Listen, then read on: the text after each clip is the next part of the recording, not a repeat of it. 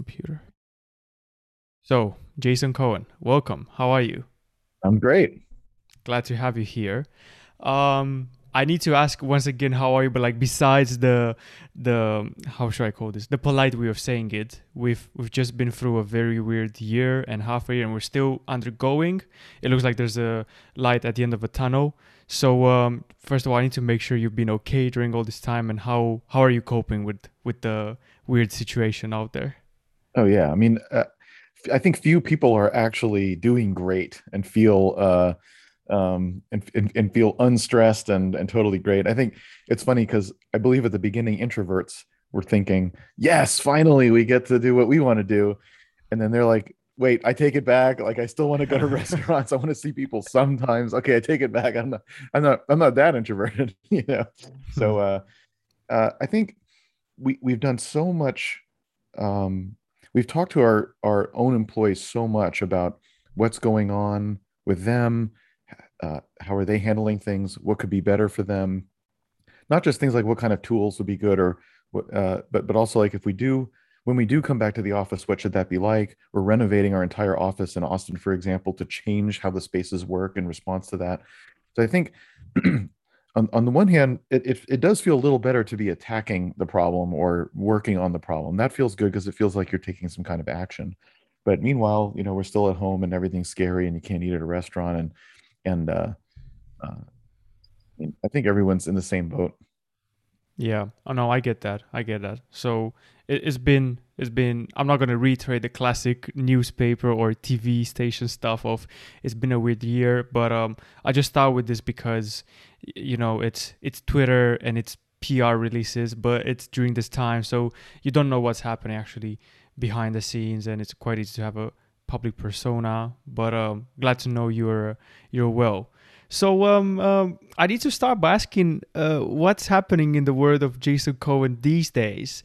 Um, I, I am sure you heard this before, but um, I, I think it's it speaks highly of you to um, have had the, I know you talked about this at length before when you made that decision to, as a founder, not be a CEO anymore. And um, once again, you've explained before why you've done that, but I, I want to take just a quick uh, couple of seconds to congratulate you for, first of all, talking about this such tra- with such transparency because it, it shows what's going on through your mind. So I see I see power behind that. So um, we have this idea of you see the CEO of a company like WP Engine, you expect stuff to be on fire all the time. I'm sure everything is calm in your world because I guess that's when you're chairman or when you're stepping away from the company. No, nothing's ever calm. Uh, there's there's none yeah. of that. you know, and, and everyone who's had any size business knows that the idea is, uh, oh, I'll hire someone and then such such and such will become easier, or I'll have less stress, or other people will do that. That's never how it works, right? It's always there's more problems and it's harder, and the problems maybe change somewhat, uh, especially as as you get to ten and then a hundred and a thousand people. Perhaps the problems change, but it's never like not stressful or not a lot of stuff to do. That never happens. So what's happening in the world of Jason Cohen these days, or the last few months or this well right now i'm running our latest and newest product line at wp engine. So i started wp engine 11 years ago. We're now we now have about 170000 customers about a thousand employees. And you can imagine uh, lots of everything lots of revenue lots of challenges you know lots of everything right? And uh, um, so we we have a, a new product line for headless websites, which, if you're not technical, just is a new architecture that web developers are using to build modern websites. And uh, so, anyway, so we have a new product that addresses that new technology, and I'm running that. So it's exciting because on the one hand, it's new, everything's ambiguous, and and and uh, you know you have to figure everything out, and there's there's there's no like prior art to go look at, especially in WordPress in our in our area. and so in that way, it's like a startup or it's entrepreneurial, I should say. But in many ways, it's not like a startup um, in that well, we have all these customers to sell to. We have a brand, a brand and reputation. We have a global sales and marketing force that we can uh, that we can leverage. We have a lot more people in product and engineering and UX and so forth than we would have had. So there's high expectations on on like how well that product should do, but there's also a lot of material, you might say, to go do it with. Um, and at the same time, it is a new product. It's not a mature product like our main business. And so, um, so there is, so it's this funny thing where it's not a startup, but it has, uh, uh, it has the ambiguity of a new product. And so it's an interesting, different challenge from a, a bootstrap company or a funded company. You know, a, a new product within an established company is yet another kind of challenge. So like a mini startup within this bigger uh, not startup this these bigger companies this Yeah, village although, you know, I, I said that at the beginning of the project that this is like a startup within the company. But the more we do it, the more I realize that's not right. It is, it, again, it is right in these specific ways, like, well, before you have customers, you don't know anything, and you're doing all this kind of stuff that you would do, um, that anyone would do with a new product. But again, because of all those um, assets that we have to bring to bear, people and and technology and brand and go, and go into market stuff and so forth, that makes it not a startup. Like a startup has none of those things, and yet we do, and we have higher expectations. A startup, you might say, hey, like if you if you can just get to 10K in revenue and, and 10K in MRR, that's a great start. You can quit your day job, you can, you know, maybe invest in some stuff. Um, if you can get to 10, you can probably get to 20, and now now you've got a company going, you know. That's not our attitude. Our attitude is like, oh, we've got to be making millions of dollars, multiple millions of dollars in the first year, or else what are we doing? You know. And on the other hand, we have all these uh, uh, all these assets again to bring to bear uh, on that problem. So all of that's not like a startup. So I feel like there's ambiguity like that for a new product, yes, but the rest of it's not like a startup at all. And and uh, and that's been interesting to navigate. I know you said that before. You said it in a way nicer way but it sounded something like to put it bluntly if we make something it makes just a million or two a year so what? Like that's that's not that i mean it's a great thing generally but within wp engine it won't help too too much. And i think that's kind of like the discussion that's these days or in the last few years with big tech where where Amazon or Apple or a company at that size, they can't really get into something unless it's a couple hundred million uh, a year. Otherwise, it just won't make sense for them and their. Yeah, I mean it's uh, well, th they're another category in size. Um, I, I think one way to look at it is just um, a percentage of the company. So like if you invest all this time and effort in teams and whatever, and it it it, it you grow 2%, I think we can all agree like that's probably not worth it. Like if you're going to invest all that time and effort, it needs to be in something that at least potentially has a higher upside. I mean, things can fail, of course, and the Yeah. bigger the risk, the more likelihood of failure, but that's why the potential has to be a lot bigger than that to to take on that. Um, I think so, so the the really big companies like a Microsoft or Google, like you said, yes, uh, on the one hand, that's that's sort of true, but on the other hand, there is some amount of money where no matter how big you are, it matters. So like a hundred million dollar product line matters to any company on earth. Um, like you may be worth two trillion like Google or a hundred billion or one billion. A hundred a hundred million dollar product line is uh is interesting. So Microsoft, for example, does have product lines that are quote unquote just a couple hundred million, which on a percentage basis doesn't qualify, right? But it still does matter um, at, at, at some point. But I mean, it, I I think you can you can scale this back down. I mean, if you have 10K in, in MRR, your question for yourself is how do I get to 15? How do I get to 20? And so if you were to like spend weeks and weeks on something which even potentially could only move it by $500 of MRR, you wouldn't do it.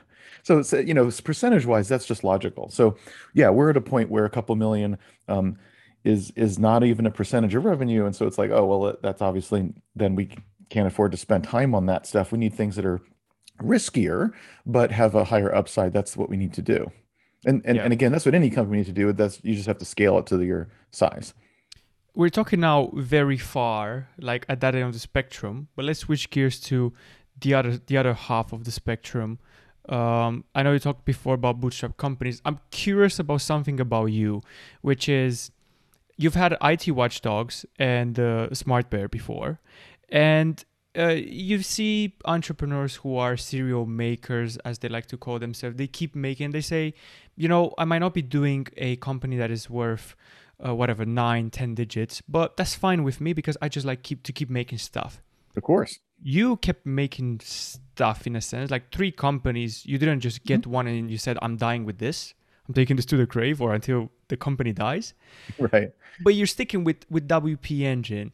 Is it a change of priorities? Is it that thing that the older you get the more you become like yourself um, you strike me as both a serial maker a, a pers- person who likes making stuff Mhm. and somebody who keeps going right now with this last project, WP Engine, all the way. Sure. So, so, so uh, WP Engine was also bootstrapped. So uh, I was, you, you're exactly right. I had just this pattern of bootstrapping companies. They happen to be reasonably successful, and and uh, so WP Engine was just another one.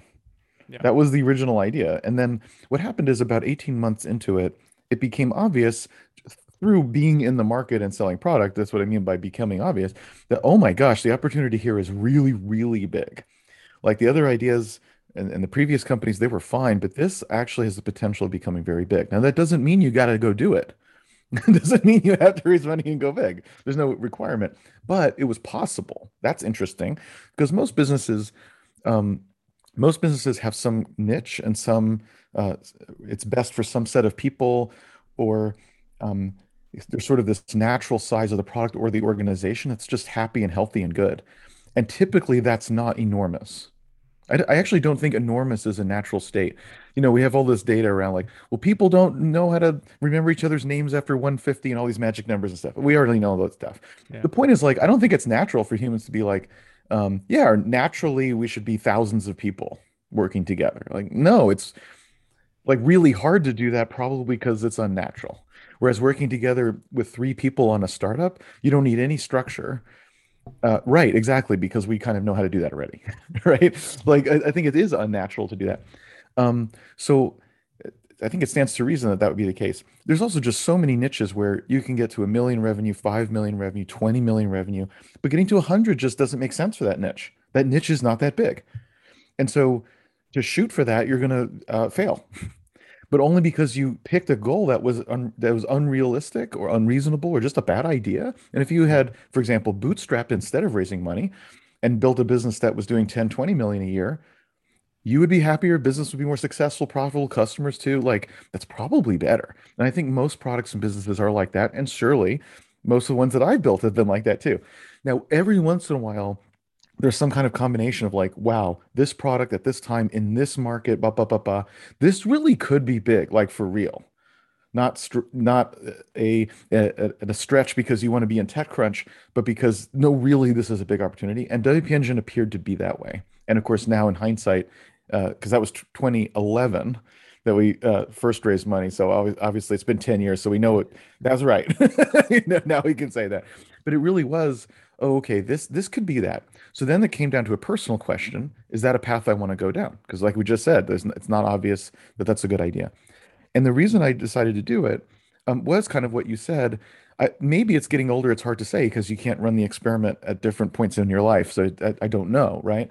But I do know I felt like, well, it's rare to have an opportunity that can be that big. It will be a different journey to do that, meaning different kinds of goals, different kinds of constraints, because suddenly money is less of a constraint like it is in bootstrapping, but the expectations are high, unlike they are in bootstrap. Okay, so it's different goals and constraints, right? Um, so it'll be a different journey in that sense.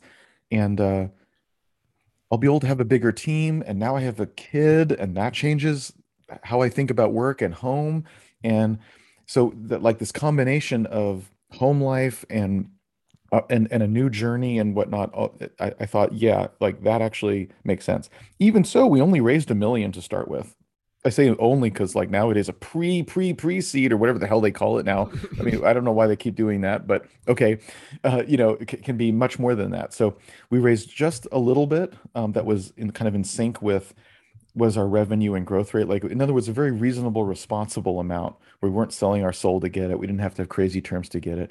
Um, but it but it was enough to change the. I mean, anyone who, who's bootstrapping knows. I mean, even a hundred grand probably is substantial, but a million is like, wow, like if I can just hire two people and try a couple of more marketing campaigns with a little bit more money and still have powder dry, that would really help, right? Like, so I think I think anyone could can see could, could agree that something between half a million to, you know, a million is is it helps any bootstrap company, right? Just with cash flow and and, and placing a couple of bets. And so so it wa it was impactful. Anyway, point is we, we it was not it was not like some crazy move. It was more it was a big decision to go one path or the other. That's true. Um, now your train is on a different track for sure because expectations are different. Um, and, but we didn't like ruin our cap table or do anything strange that way to, to make expectations even worse. Like the worst thing you can do is have either terms or a, high valuation or something like this, where now it's like almost impossible to succeed. In fact, because you because you've set the goalposts in the wrong place. Now that to me is is a almost always a bad idea. So I like the idea actually of bootstrapping for a while. That way you're in the driver's seat of uh, what deals you take or whether you do one at all and so forth. Even if that even if that's the goal, which again it wasn't for me, it just it, it sort of be, it, it morphed into that. So you're saying uh, I'm paraphrasing here, but just to see if I got what you say, you're saying it's not natural to uh, to aim to be enormous. It happens, which is a broad statement. But what gives? Is it the market that pulls you? Is it all these things you've mentioned? You find yourself with this opportunity that you didn't foresee. So why why would people do something enormous? Because there are a couple of enormous things out there. And I agree that nobody just sits in a chair and says, I think of this $1 billion company or this unicorn. Or I guess you could look at it that way, but pretty sure that even those people that think about that find out on the path that it's completely different. Like nobody just foresees the future. So my question is, well, yeah, I mean, I think some gives? people do think that or think they foresee it. Of course, they're almost always wrong because we read in TechCrunch about the ones that become unicorns and not the hundred times thousand times number of them that don't right? So yeah. people think that a lot you know ego greed there's lots of reasons to to think that you know overconfidence lots of reasons to believe that. Yeah. Um and occasionally somebody's right but it's very occasional. Um yeah. I mean, that's fine. It's just I, I don't think it's very introspective, and, and you know sometimes it's justified b- by saying, uh, well, you need that sort of uh, ridiculous optimism in order to get other people to do it, the reality distortion field, and all those terms people use for that. Maybe. I mean, I I, I think uh, certainly being a good salesperson in general is needed for any founder, whether you're selling someone on joining your company or a customer on signing up, or, right? Like, or or an investor, if if that's the path that you know, you're it's all selling. Um, and yeah, like people who are uh, optimistic and excited, that tends to be um, uh, contagious. So that's probably good. Um, if you're not optimistic, it's hard to see how that will uh, how you'll succeed. So like, it, some of that is understandable, but ultimately it's probably uh, self-deception and, and like reality will dictate whether that was justified. Um, I again, I didn't have the those ideas. I just thought this would be a successful company, period. Like in a bootstrap sense, like it would be profitable and fun to work on the software, which it was. so that part was fine. Um, but yeah, I, I think uh, um, you know, it, it, especially with, with the internet, um, the, the the size of the available market for many things is just so large that it's it does make sense that some companies will break out and, and become that. Um, I, I, think you were asking like, well, what, what, does it take? Like, what's the what is the ingredients or formula? And obviously, we don't know because if we knew, then venture capitalists would only invest in those. And of course, they also are usually wrong in what they bet on. So clearly, there's not just one. And and I think the ones that are correlated though are the obvious ones. You know, a team that's competent and and that will continue to grow that way. A product that really has a good fit in some you know sense that hopefully you can prove by people showing up with their credit card and staying. Um, uh, uh, a, a, large and growing market is always good, of course, because there has to be space for you to grow into. Um, yes, sometimes you create that market yourself. That's fine. It still has to be a large and growing market that you can create, which is even less likely. But if but if it happens, you you presumably are the winner of that market. So again, that can be a good large bet, you know, high risk, high reward style bet. That's fine. I think um, for bootstrappers like myself, um, I, I often find, you know, people are like, oh, starting a company is so risky. But I find bootstrappers think exactly the opposite way, very risk adverse. Because we know if we run out of money, it's over. and so we're very conservative about like I would I would rather the business grow a little slower or any amount slower, but still be here next month instead of me having to go back to my regular job, right? So so so that that make that creates a conservative mindset you could argue that that's good or bad. Um, I think you can easily see it both ways. I think it's it's good to to take some more risks, and and that does make sense. And certainly, certainly, I've had times where I've been so risk adverse that I'm not taking enough bets, where I'm not, you know, I'm, I'm not maybe doing what I what I in fact should, especially in, in retrospect. Um, and uh, um, on the other hand, um, bootstraps bootstrappers survive, and, and, most companies that raise money do not. So what does that mean, right? Like, I mean, a lot of bootstrappers don't either. But you know, when, once you get kind of get rolling, um, that conservative mindset uh, preserves it. Of course, the the I mean, I know I'm going on and on here, but the ultimate issue with anyone, but but but since we're talking about bootstrappers, is that it does go on and on. And at some point, do you still want to go on and on too? Like, do you really want to be at the company in six years, in 10 years, in 20 years? And if the answer is no, then there's some reckoning at some point. You burn out, or you want to sell it, or you just want to stop, or you want to, and, and at that point, often, often that point, um, often people don't think about that either through ignorance or they just don't want to think about it. Just like everyone knows they're going to die, but you don't want to think about that all the time. It's, not necessarily a great way to be. So, sim- kind of similarly, kind of not, you know, intentionally not thinking about it. And all of a sudden you are burned out, or all of a sudden, you know, uh, something happens where it's forcing a, forcing the issue or forcing the question. And then often there's not as good of an outcome because you didn't plan for it, right? So, so here you are, and like you make the best of it and that's sad and that happens to a lot of bootstrappers with with quote unquote successful companies uh, people don't talk about it as as much because it's not a you know not a ego boosting story. Some people do talk about it, um, and you know the same thing could be true in venture, but it's it's a lot easier to it, I think probably to you leave a company after. Now I've been at WP Engine for eleven years, and I'm not looking to leave. And I was at SmartBear, my last company, for seven years, so I'm not one to go, come and bail out quickly. like that's not my yep. behavior, right? But you could, you know, w- when you do decide to leave a venture back company, you've got stock options, and maybe they'll be worth zero, but if maybe they'll be worth something. And uh, with a bootstrap company, that's generally not the case. I mean, you may have stock, but as we all know, often that, that ends up being worth not much or zero, um, just by its nature. And and so. Um, so then you're stuck like it's if i sell i don't get that much money if i leave you know what am i even going to do but i'm also burnt out you're kind of in this stuck place um, and I find like a lot of bootstrappers end up there. So the bottom line is there's no path that's clean and, and easy, right? like there's just different kinds of challenges that that appear. But it's back to what you said on other podcasts, which I really appreciate, which is what you briefly touched upon now. What do you want? What what yeah. what's the best scenario in this? Because I guess that ignorance where you're um, uh, just floating on the ship without any, and as you said, you either burn out or you're gonna sell is solely down to that question. What do you want? Uh, when I was asking earlier, uh, it, it, wasn't really for a blueprint. I'm aware it can't exist. Otherwise, you'll be the VC with a hundred percent success rate. Right. right. It, it was more you. You made this point, which was really strong. Of it's not natural to be enormous. Or I, am am I putting the wrong words yeah, in your yeah. mouth?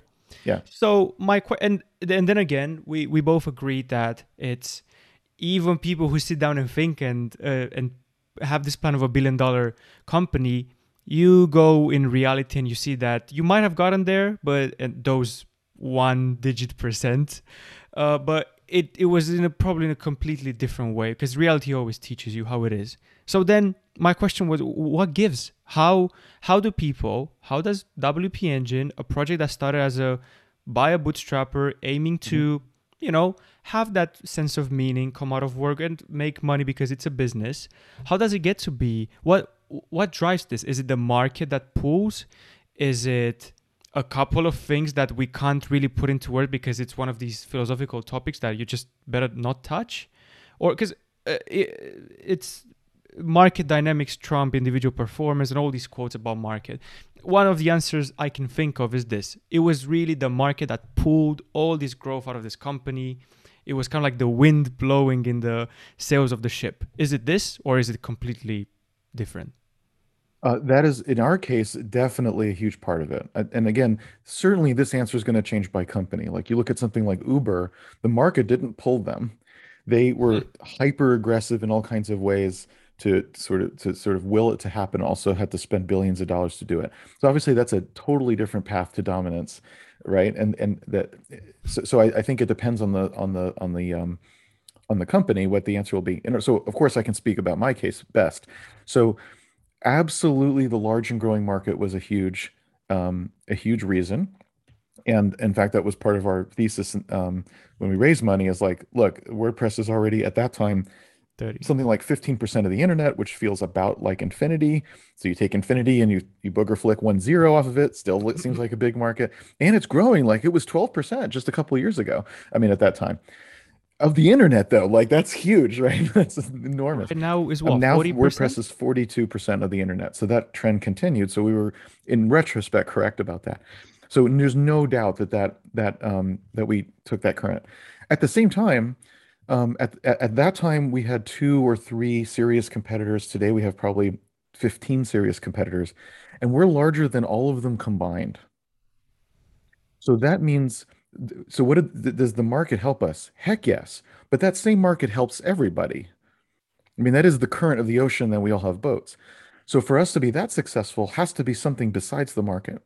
So a simple answer would be like the market plus execution. Like we could execute really well, but if the market wasn't large and growing, it doesn't matter.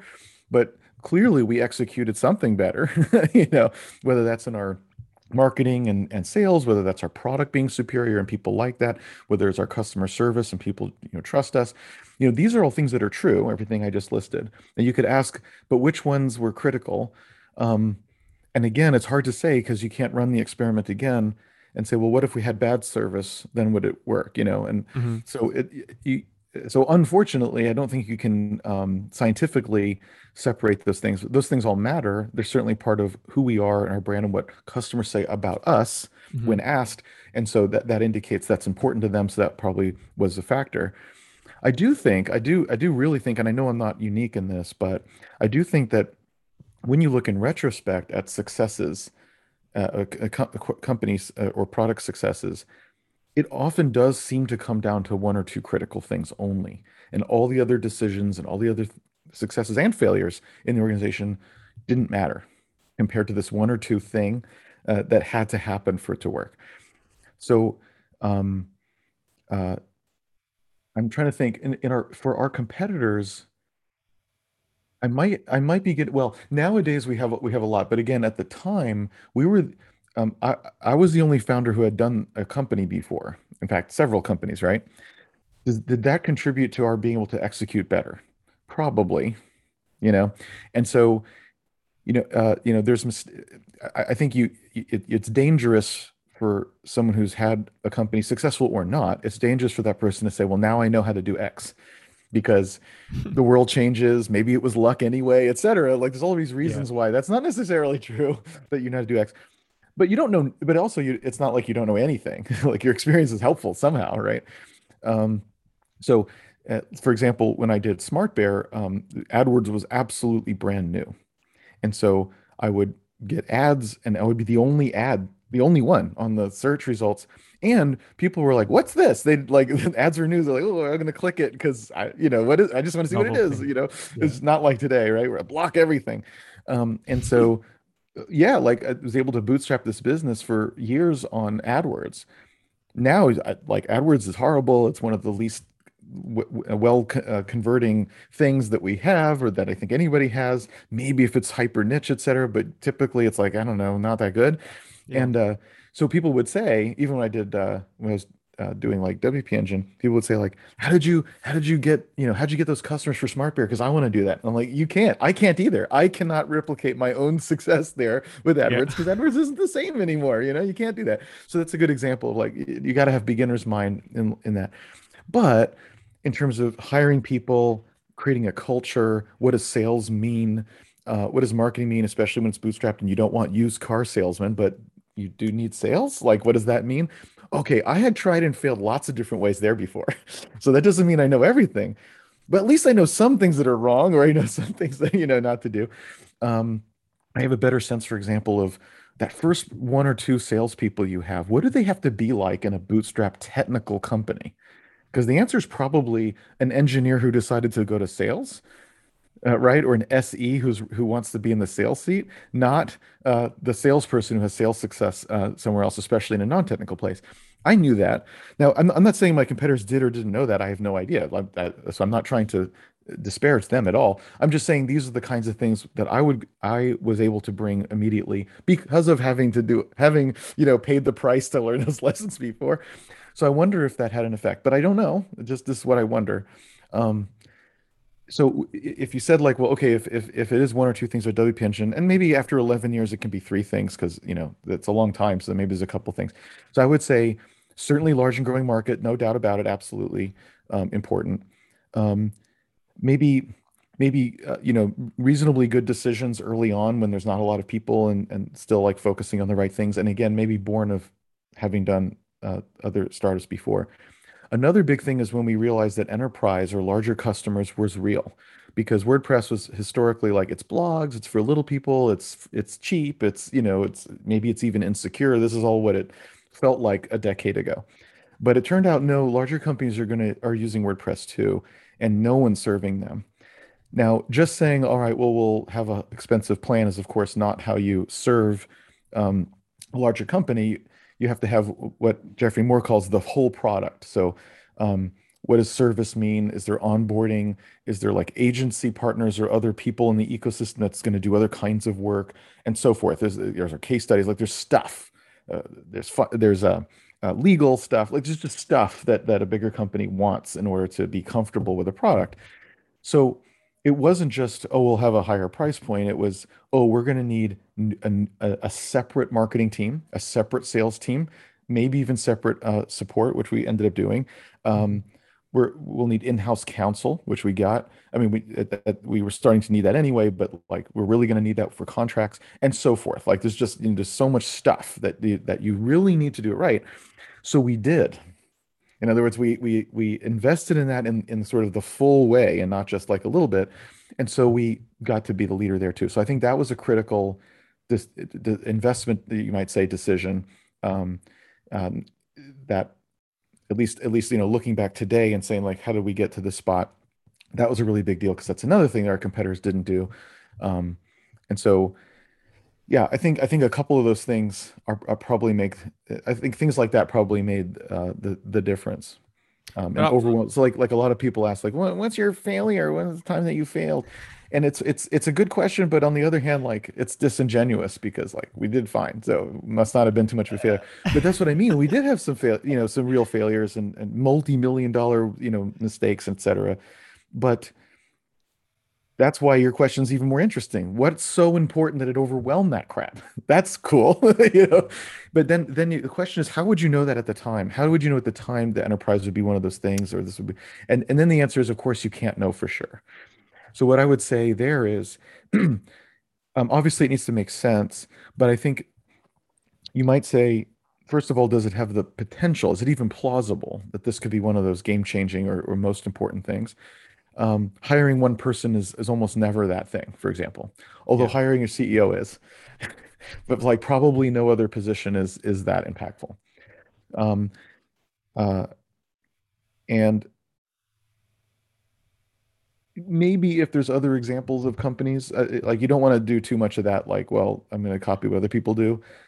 On the other hand, if let, let me put it this way, if no company ever has gone to market in a certain way, that might then you doing it might be a genius move. You've just figured out something no one else has ever figured out. Could be. Or, or it could be there's a reason why no one did that before. Yeah. So you better have a really good, you know, justification. Yeah. Besides, quote unquote, they're all stupid because they're not all stupid, right? Besides that, that you think. So it actually is nice, especially if it's maybe in a different, uh, a different uh, uh, a different vertical or even a different type of business that's not even in software, for example, where you can say, see, they did that. I think that applies to me. The reason my competitors don't see it is because actually that's not usual in our industry, but mm-hmm. in other industries it is. And like I think it actually could work. And so like that's that would be interesting because there's like some reason to believe is what that is. Not proof, but reason to believe that this could be one of those game changing things. Yeah, as you were talking about these three two, maybe three reasons, the answer, your conclusion became apparent to me of, sure, I can list them, but it's not going to help because you can't know in the moment. And um, are you spiritual in any way? Not really. Do you know the no. story, one of the stories of the Buddha? I'm getting going off script. I do. I am. I am aware of, of many of those stories, but uh, and I I think meditation is very good, and I I do the, do that. But the uh, one with the Buddha under the tree. Well, he sat there until he was enlightened, right? Yeah, I mean, I'm gonna say it very briefly. The thing is, the Buddha really wants to become enlightened, so he goes through one of the Buddhas. He goes through all these strenuous things on his body, on his mental health, right. on his work, friendship. Right? Sorry. And it didn't work and it didn't work. And Yeah. when he sat under a tree and he gave up, then it hit him. So uh, the the parallel I'm trying to draw here is that some people, one of the opinions is, oh yeah, but he could have become enlightened if he di- didn't go through all this stuff.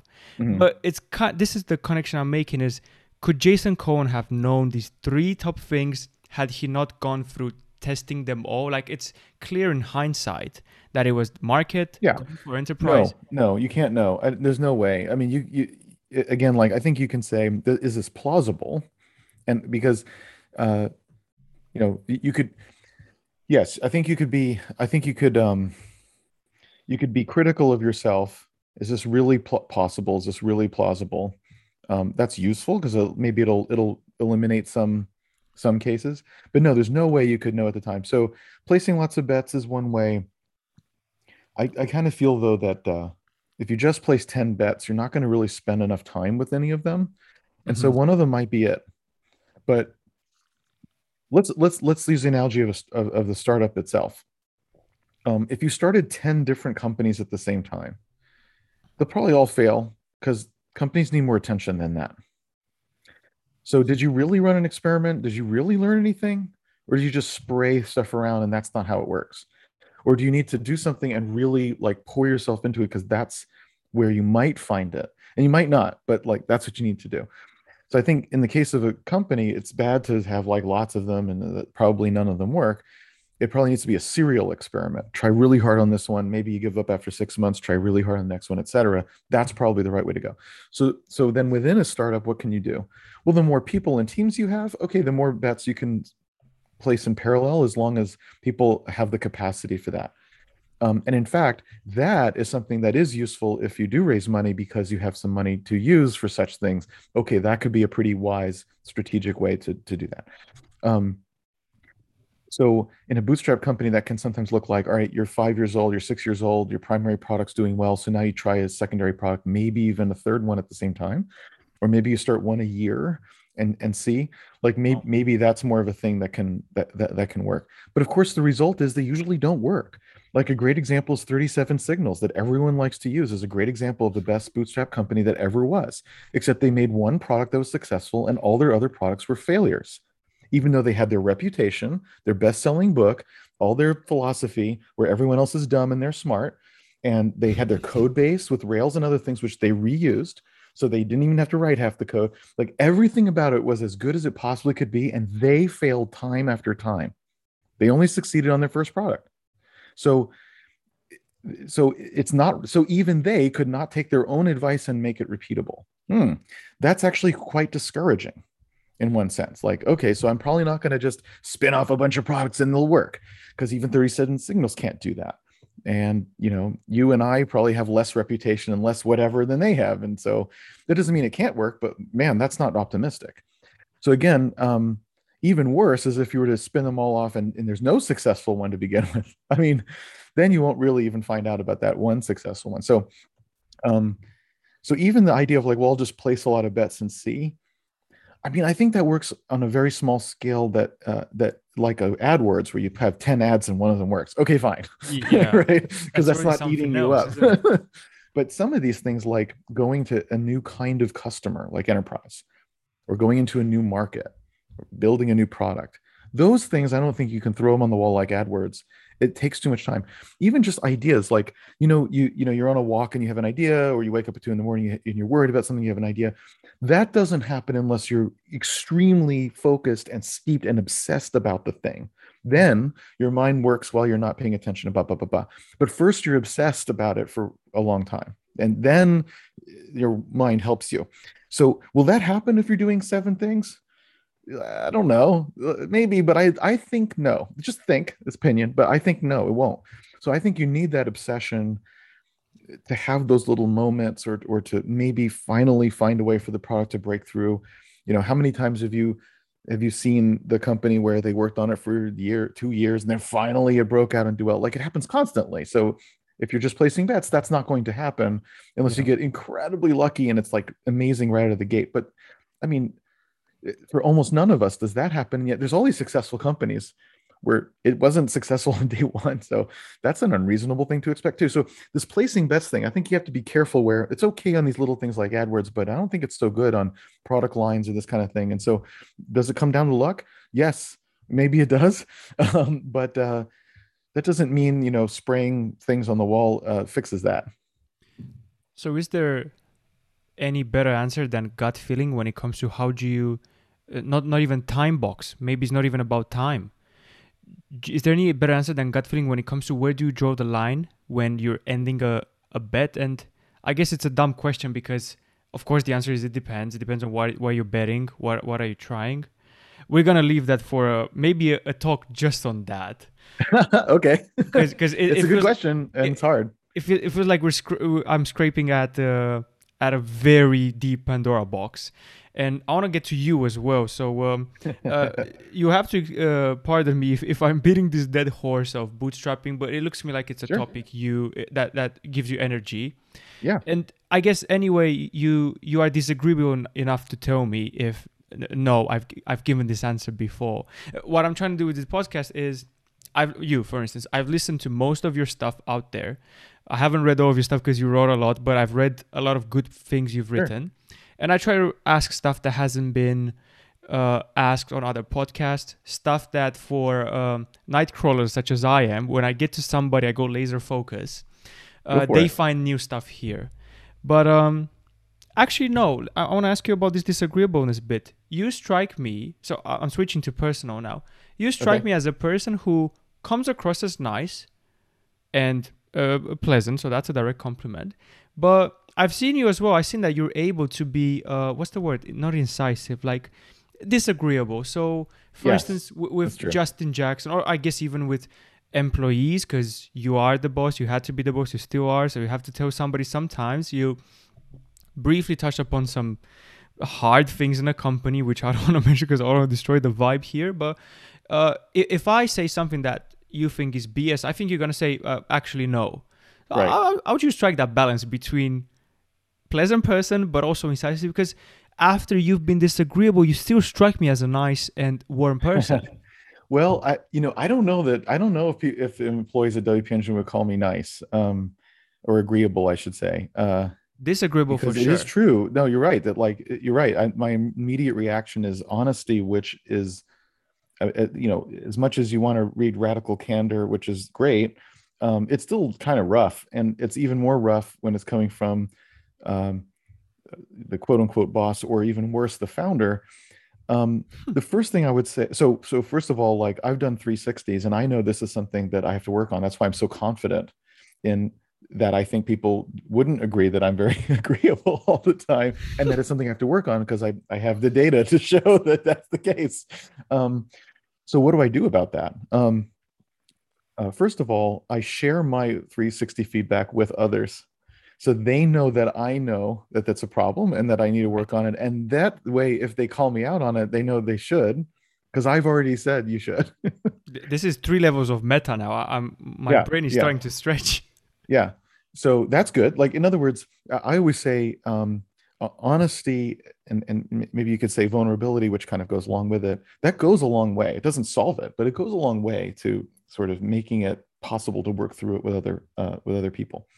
Um, another fun thing, just as a side note, that happened when I did that this last time, is the other people uh, that I did that with. Half of them did the same, uh, re- reciprocated. Well, here's my stuff. Here's what I'm working on it was so great to sh- to show like you not only is it okay to be vulnerable and say I'm working on stuff, it's strong to do so. Mm-hmm. It's a strong thing to do, and and uh, and so anyway, like that, I think that's a that's a healthy dynamic. Anyway, um, so that's one thing. Um, I think my mood affects it a lot too, which is generally a bad thing uh, to to do as a, as a leader. So in other words, um, what our CEO Heather says, she has a great phrase about this, is that it should be that every time someone comes to you, you're at this level where you're never like, oh, everything sucks and angry. And, and actually never too up to, too much like we won you guys it's over we can you know go home we we we won the market or something like that you know it's never too it's it's always this like 70% optimistic leaning in kind of thing because if if it's variable, like people come to you and like, well, t- what is he like today? Am I gonna get my head chopped off or not? Like you can see how much that immediately every cycle someone spends thinking like that is a waste, and it's psychologically harmful. Not to mention a waste. So that's no good. So um, so that's something good to strive for. But again, that's something that I'm not. Um, I I can't profess to be a, a, a great at. Um, uh, another thing that uh, well so another way to combat it is is having a one-on-one relationship with each person so there's certain people that i work with either on my team or they're or i work with them where they've been at WP Engine for seven years or i've worked with them even at w at Smart Bear and so actually i've worked with them for like 15 years so i have a relationship with them where they know everything they have no trouble pushing back. They have no trouble saying like that's bullshit. They have no trouble saying I need more time to think about that, even though you want to act now. Uh, they have no problem with anything, right? Because because like we just have that relationship. This is also what radical candor gets at, I guess. If you have that honest relationship, then you can you can ha- you, you know have better conversations. Um, but then when there's someone where they're new on the team, or especially due to COVID, if if uh, we haven't been able to establish that, or maybe if I'm falling down on the job and not not like pushing for that, um, then it's very hard. Um, if you don't have that personal relationship, it's very hard to have a professional interaction that involves feedback or negative things, um, because there's no basis for it. There's no there's no basis for that that like this is okay to do. Um, so the one-on-one relationships is important. So of course, early in a company, there's only a few people.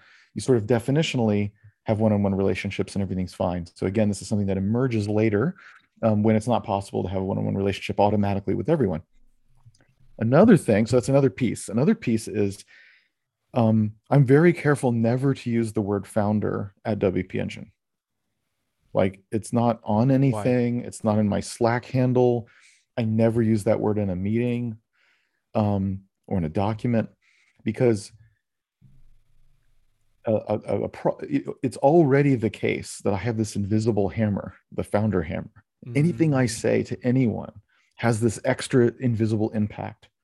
So and I try to do everything I can to not have that impact. Right, which I can't I can't ultimately succeed at, but I can at least try to minimize it, right? So I'll give you an example.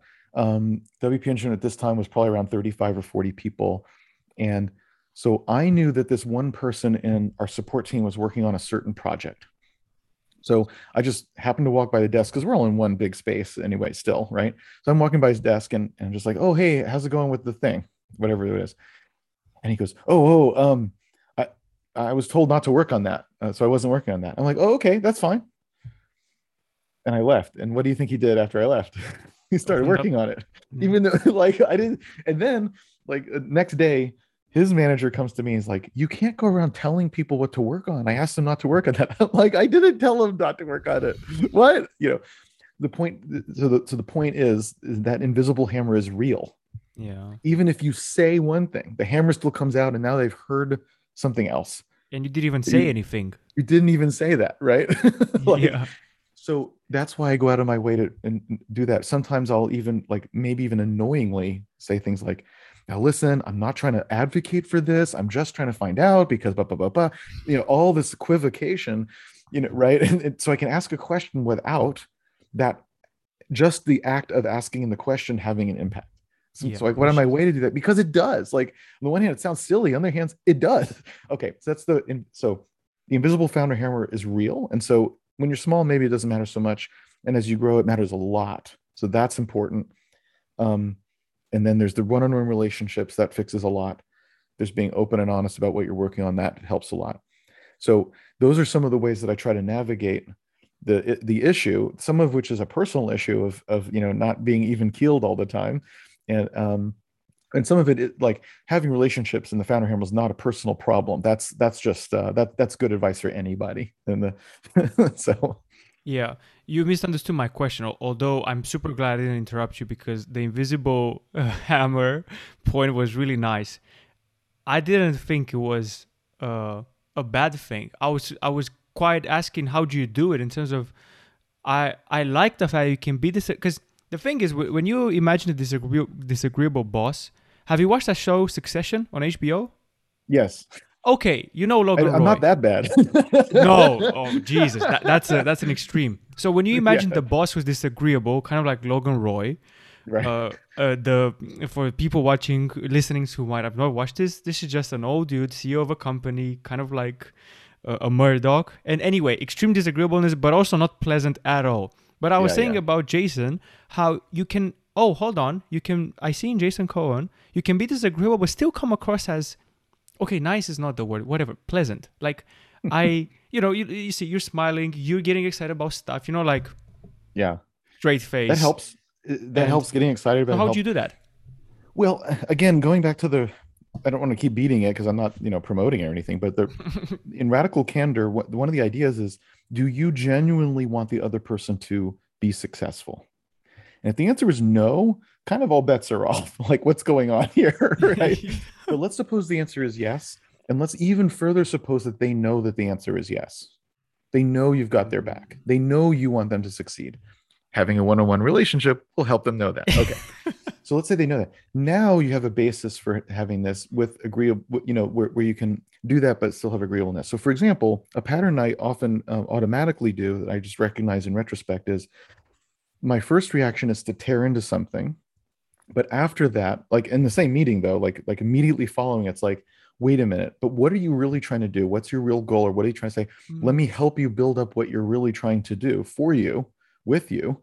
Um, as opposed to just ripping it down and leaving, right?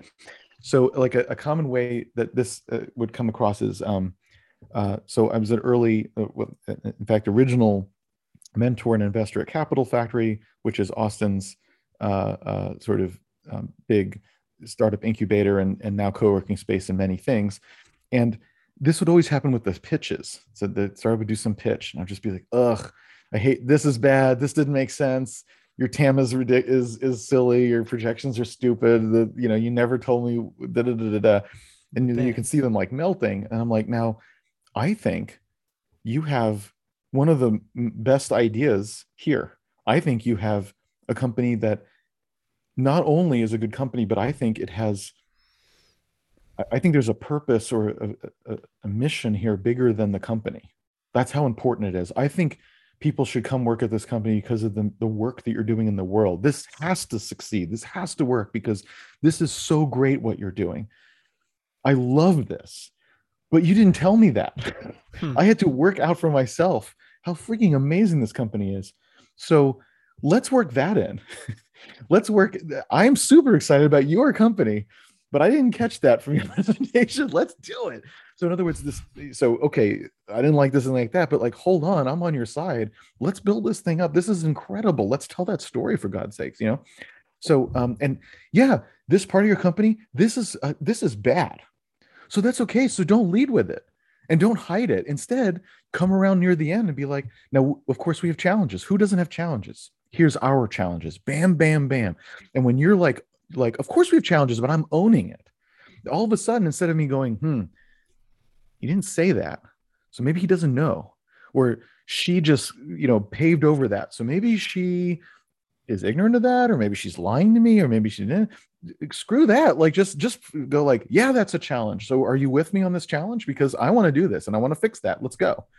All of a sudden you've taken the same challenge and just just spun it so that uh so that it's like yes uh, let's let's lock arms and go do this of course i have challenges what the hell do you think i'm a new company what do you think it's easy so, in other words, uh, yeah, tearing into stuff, but then wait, but I love this. Wait, but I want this to succeed with you. Now let's work on that. And that part maybe is the other side of that. So you could argue, well, you should be nicer in the first place. Yeah, maybe I maybe, but uh, anyway, that's that's how it goes. When I've had that aha moment, uh, I replayed in my head what you then went on to say from another talk of Capital Factory. People come and then they get, oh, but then you tell them w- w- what you said. And uh, then I would have shown that I've done my research on you. So, damn it. Opportunity wasted. No, but no. joke aside, what do you do when there's nothing to love? Like when you can just drill them in, but you don't have that thing to show. Yeah, well, there's usually some there's some goal we all have, whatever we're talking about. I mean, if you mean some random company on the internet, then I'm just like, uh, I'm not interested. You know, like I don't I don't need to involve get involved, right? Yeah. And when it's at work, there's something we're trying to do. Like the reason we're having this meeting and the reason someone has written a document or is giving a presentation is something. Mhm. So you just have to go back to that touch point because that's the thing we all Mm. agree on, whatever it is. We gotta, you know, what are we doing for customers with this issue, or uh, what are we doing for growth on this other thing, or um, how we, you know, addressing this technical challenge? Like there's something that we we're working on. So you just kind of go back to that touch point, like, all right, now you know, bringing it back up to what we're doing here. We're trying to solve X. So, you know, you've come in here with this, um, and then uh, I don't want to say it depends. Obviously, it does, but, like it depends on the following. So often, if it's something that's that's not good in different ways, maybe just asking questions that will highlight what's wrong with it. Well, did you think about X? No, I didn't. Oh, okay. Well, do you have any thoughts on that, or do you want some time to go away and think about it? You know, you kind of give them an, uh, that ability. One one of the things I like to say is, you have to give people an out to be wrong. In other words, if someone shows up and they're just completely wrong, if you're just like that's completely wrong and here's why, and there's like no, there's no follow up, there's no continuing from there. That's just a terrible place for everyone, right? Yeah. As opposed to, did you think about this? No. Oh, what do you think about that? Now you've given them the ability to say, you know, now that you mention that, I don't know. I don't know if I feel as strongly more. And you're like, that's fair. That's totally fair. Like, uh, do you want to think about it? Or, you know, in other words, you've just given them a pathway to be like, oh, actually, I changed my mind. You're like, good. That's what we do around here is we try all try to learn stuff and change our minds when we're wrong. And that's fine, right? You give them a way to do that. So asking questions, giving someone an out, that's a good one Yeah. another one is uh, another one is, is let's say some there's a let's say a problem and someone says well here's my answer and let's say it's all bad. Another way instead of nitpicking it is like okay what are our other choices? Like we have a problem you have one solution. What are like the other one or two other solutions that are we could do? And we'll have to pick which one. And usually the answer is oh i didn't think of anything else i just thought of this one. And you're like oh okay well we need some choices. Because this is such and such. right? We, I mean, maybe, maybe the other choices are bad, but at least we'll be able to look ourselves in the mirror and say, we thought of as many things as we could. We looked at a lot of different possibilities and trade offs. We traded Mhm. off this way. Here's a solution. We traded off the other way. Here's another thing, you know, right? And Yeah. and then we picked what we thought was best from the menu. Yeah. But if we don't have a menu to pick from, then we're not making a decision. Like that's not a decision. Decision with only one choice is not a decision. We need to make a decision here. So that's a way to avoid nitpicking one and just say, well, let's come up with other ideas because that's what a decision looks like, which it is. That is a good, um, g- generally good, you know, uh, policy for decision making is to is to actively come up with other solutions. And sometimes the answer, of course, is some, you know, some nice mixture of, oh, I'll take a little of this, a little of that. That could be as well, but that, that it's a good way to, to open up the possibilities is to think of lots of things. Otherwise, whatever the first thing you think of, it's not too objectionable. You do it. That's not a very good decision anyway. So for important decisions, that's that's not a good process anyway. So you can kind of evoke that, and that's again sort of skirting the idea, skirting the problem. This is actually bad, and maybe that will just simply come out when you have other solutions and go, oh, well, these don't have that problem, or this, you know, what do you think about that? And again, it's a it's a way to say, oh, okay, well, it turns out option B is better. And I just happen to come up with option A first. No, no worries. You know? That's strong. Uh, I, I swear I'm not as spiritual as I sound, but kind of like the Zen master who asks you the question doesn't give you the the answer. I like that, and I think it is strong. Especially, uh, it sounds like a, a breath of fresh air. Uh, in two ways. One, this perverted thing of, yeah, Steve Jobs was really mean and you have to be like him because, Right. yay, that's the way to go. and Right. then two, something you've said earlier, which really stuck with me, which was something along the lines of, maybe I'm today not doing a good job as a leader. So, what you just said, the fact that uh, this scenario where you're not giving a way out, you're just grilling this person and this sucks and this sucks and there's no way out, that Mhm. indeed is a bad job as a leader because you're hurting the other people in the room as well by inhibiting them. So Yeah, that's I mean, super i- i- strong. if I'm me. someone else in the room, I'm looking at that going, damn, I do not I don't want to bring my idea here to get beaten up. Yeah. right. Um and that's on you as a leader. It, it is, and you know, it, obviously, you easily could be missing something anyway. Like when you when you do ask questions, half the time you realize you were wrong, and oh wait, actually, that's a good answer. Maybe they and you could say, well, they should have put that answer in the presentation in the first place. Well, maybe, but so, like we're ultimately we're trying to get to the best truth, right? So Yeah. okay, so maybe it wasn't the best presentation. So what? um, on the other hand, maybe it will confirm what you think, but then everyone might maybe, you know, coming along for the ride, one, one, one of the things about leadership for sure is that yeah, sure, the goal is to make the best decisions, get to the best answers, try to get to the truth as much as you can. Of course, that's the goal. But that's that's sort of like saying the only goal of writing software is is to tell the computer what to do. That's not the only goal of writing software. You also have to tell other humans what you're doing because they have to read the code too. So that's why there's comments. If, if we didn't if we didn't need to talk to humans, we wouldn't have comments. Humans can include yourself, like yourself in six months when you forgot what the hell you were doing, right? Like, or it could be others. But anyway, so so the old joke, right, is is is uh, coding isn't telling the computer what to do; it's telling other humans what you're telling the computer to do. That's what coding is, right? So similarly with leadership, uh, yes, you're trying to get to the right answers and goals and decisions, blah blah blah. blah. It's like writing the code you're also trying to build a team that's smarter and better that's themselves making better decisions that themselves are coming up with better answers themselves have better context they're smarter in whatever that means right in whatever dimension that may mean. Um, that's also the goal because if you're the only one who can do that in the room you're a terrible leader because that means your your team isn't getting better and what the hell like that's the only way for the organization to succeed is if the team is getting better. You know and that's that's your job is to build great teams which then et cetera et cetera. Like the best thing of all would be the teams always done all the work and all the ideas and all the stuff and always have the right answers and you never do anything except show up to meetings. That would be ideal. That would be perfect because you've made the best team right? And so if you're going no they suck and it's bad idea and i have to do everything then as a leader, you are absolutely failing. You may think you're doing great because you have the answers, but you are failing because your team is not the one who has the answers. Oops.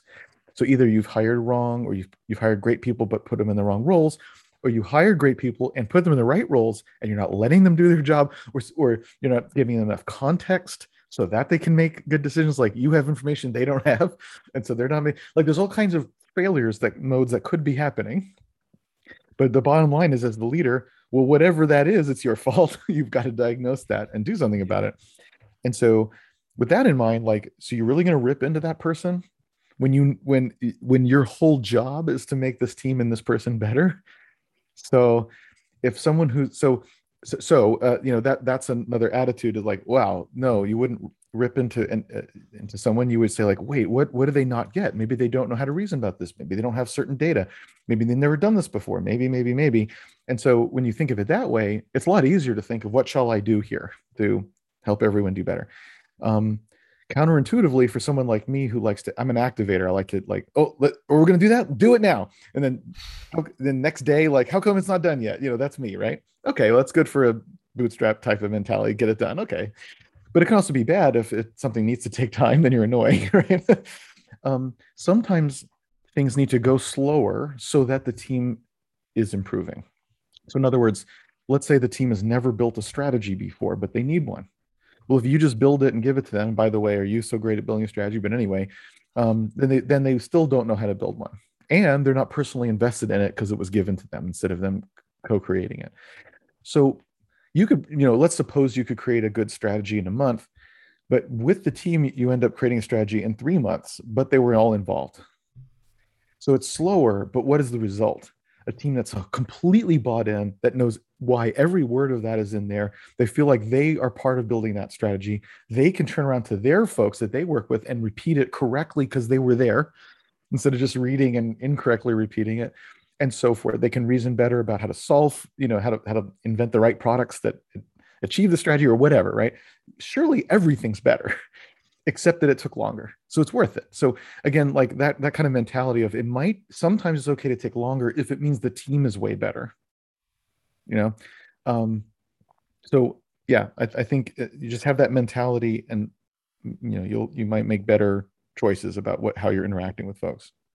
I love that, especially I mean, even for VC funded companies, for funded companies or for bootstrap ones, I think this is worth it because I guess for funded companies you want to go fast, and for bootstrap companies you want to go long, or maybe depends on what you want, as you suggested. Um, but I want to ask something else. Um, advice, mentorship, coaching. Do you i'm going to ask a very young question a very naive question. Do you still get advice? And talk to us if you will about maybe you have a coach maybe uh, who do you turn to to advice or is it all yourself maybe? Well when in my 20s i definitely had uh, uh, the, the co-founder at um at IT WatchDogs was effectively that. I learned so much from him. Uh, he was 20 to 30 years older than me and so had a lot of experience to, to bring which was kind of fun. It was kind of like the gray hair you know business guy and the and the young you know engineer person. You know it was a good little combo story there. But um so i, I definitely have had mentors. I would say today probably our ceo heather is who i would i would call a mentor. Um, but i don't have one outside the company which is probably wise. Like it's probably good to be outside the walls someone who has experience to bring to bear, but isn't sucked into the daily this and that, and therefore can have a little bit of perspective is probably wise. Um, it's probably probably probably good for everybody to have some sort of uh, coach or mentor or something, um, in the sense that you know the top hundred t- tennis players in the world all have coaches, and in no case is that coach better at tennis than that person right? so it's not the coach's job to be better at it than you, whatever it is. Um, because that's not what a coach is. Coach is asking the right questions. The coach is the mirror that you need to look into. Um, you know, the, the coach is a different kind of skill set. So if, if it's useful for like every athlete, it's hard to say why, like, well, not me, you know, like, okay, really? like, it seems like everybody needs that, that uh, could use that mirror. At the same time, I also think that it's one of those professions where like 90% of it is not very good. Sort of like SEO experts. Everyone's an SEO expert. Really, they're just like H1 tags. You're like, oh my god, never mind, right? So I feel like it's it's one of those where the good ones are surely worth their weight in gold, but there's a lot of like, what's this? I'm not getting anything out of this type of stuff, and I don't know how to tell the difference, other than maybe asking, you know, their clients and so forth. You know, asking around. I'm I'm not sure how to interview someone and look for who's a good mentor. Um, so the answer is like yes, but it's hard to find, I guess. Um, one thing I will I will say on that is most people who give advice are really just giving advice to themselves in the sense of whatever their worldview is, whatever their goals are, etc., um, rather than for you. Uh, so if they raise if they've raised money, they're not going to be they they probably won't have good advice to a bootstrapper, or if they're a vehement bootstrapper, they may not have um, they may have enough of a purview of what are the all the options for things. Um, also goals change throughout your life naturally but i don't know that everyone is fully aware of that. So um, a, a, good example of this is I, I hate this advice on the net where they're like just work 30 hours a week and work smarter. It'll all work out. And inevitably those people did not do that to build their business they worked way too hard and sacrificed their health and family to build a business. I'm not saying that's good. I'm just saying that's what they did. And then only later they say, but I, but now it's okay. And that's what I should have been doing all along. How do you know if you had done it all along, it would have worked? You don't. And in fact, there's not a, lot of examples of people who didn't work very hard and succeeded. I actually don't know those stories. There might be a few, but for every one, I know a hundred that didn't go that way. So I'm not so sure that's the right advice. But just because that's now where they are in their life, then they think that's good advice. So that that's what I mean by giving advice that's for themselves or or or maybe the wrong perspective. So I think someone that has at least that introspection and that presence of mind is to it would be good. So here's how I might try to detect that if I was uh, if I was interviewing someone or something. I would um I would see what they ask me. So for example, if there's like you know, what do you do? This company. Oh, yeah. Well, I know this other company and they do this. And you know what you should do is this. And like, that's not a good mentor. But a good one would be something, but but I think a good sign would be something like if they were like, okay, what what got you into this? What are you trying to get out of this? Like, you want to sell someday, or you don't know, or you know, how are you feeling? Um, you know, um, have you ever given thought to what you would do after this, if anything? Um, you know, in, in other words, if they keep just probing you, what's your deal? That to me is a very good sign that they don't want to give you advice until they know more about you. Ooh, I would like that. And not that that's the only dimension, of course, but like to me, that would be a very good sign of someone who's trying to find out about you first, give advice to you. that would feel, even an initial meeting, that feels good to me as opposed to someone like well listen i started this and i i'll introduce you to this person and then we'll go do that and that you know what you should do is go into this other market because it's really hot you know like they're not even they're not listening and so i don't i don't know about that can you get that sort of stuff from somebody without building a relationship like something long like maybe you've known each other or maybe uh, like say you and I on this call, like obviously there's no strings attached for you and I to ever talk before. It's not like I'm your son or you've invested in me and you've got any vested interest. Is, it possible? Everything you're saying makes sense, but now I'm thinking, can you actually get that sort of a proper advice without spending, without making a time investment? I get a feeling um, that the um, answer is probably maybe, not. but how would you know if if the advice is right? In other words, yes, but how would you know if if if if that advice was appropriate for you because it's aligned with your goals and your personality and so forth? How would you know either? Like even if they if the other person was as uh you know trying to be as good and and, and as possible, but like still, how would either of you know if it's if the advice is right for you if you haven't invested the time to, to you know to, to even think, think about your situation carefully and uh, maybe ponder it for a while and maybe explore a couple of alternatives and weigh them analyze them and then pick. Like if you don't do that how would anyone know if it's if it's right you know? Um you you you, you mentioned justin jackson. I forget i don't do a lot of podcasts as you know but i forget it was one of those like that i forget who it was with where it was sort of like that they're like hey i want some advice this and and i remember i just kept asking them questions. They're like when are you gonna yeah. get me the advice? So like well but i have to you know? So i think even even just that at least is maybe a little bit directionally you know useful. But the other thing about advice is um, for anyone that tells you you should do x and here's why there's someone else that will say you should do exactly the opposite of x and here's why and probably both of them have reasonable reasons. Like they're probably like pretty good explanations like and and uh, that's true of most things and so it's like oh shoot. So ultimately it's up to you anyway to decide if the advice is uh is appropriate. And what, what i like to say about that is is um if one feels like it's your personality or like just fits better like i would be comfortable doing this. I'd be proud doing this. I like this idea.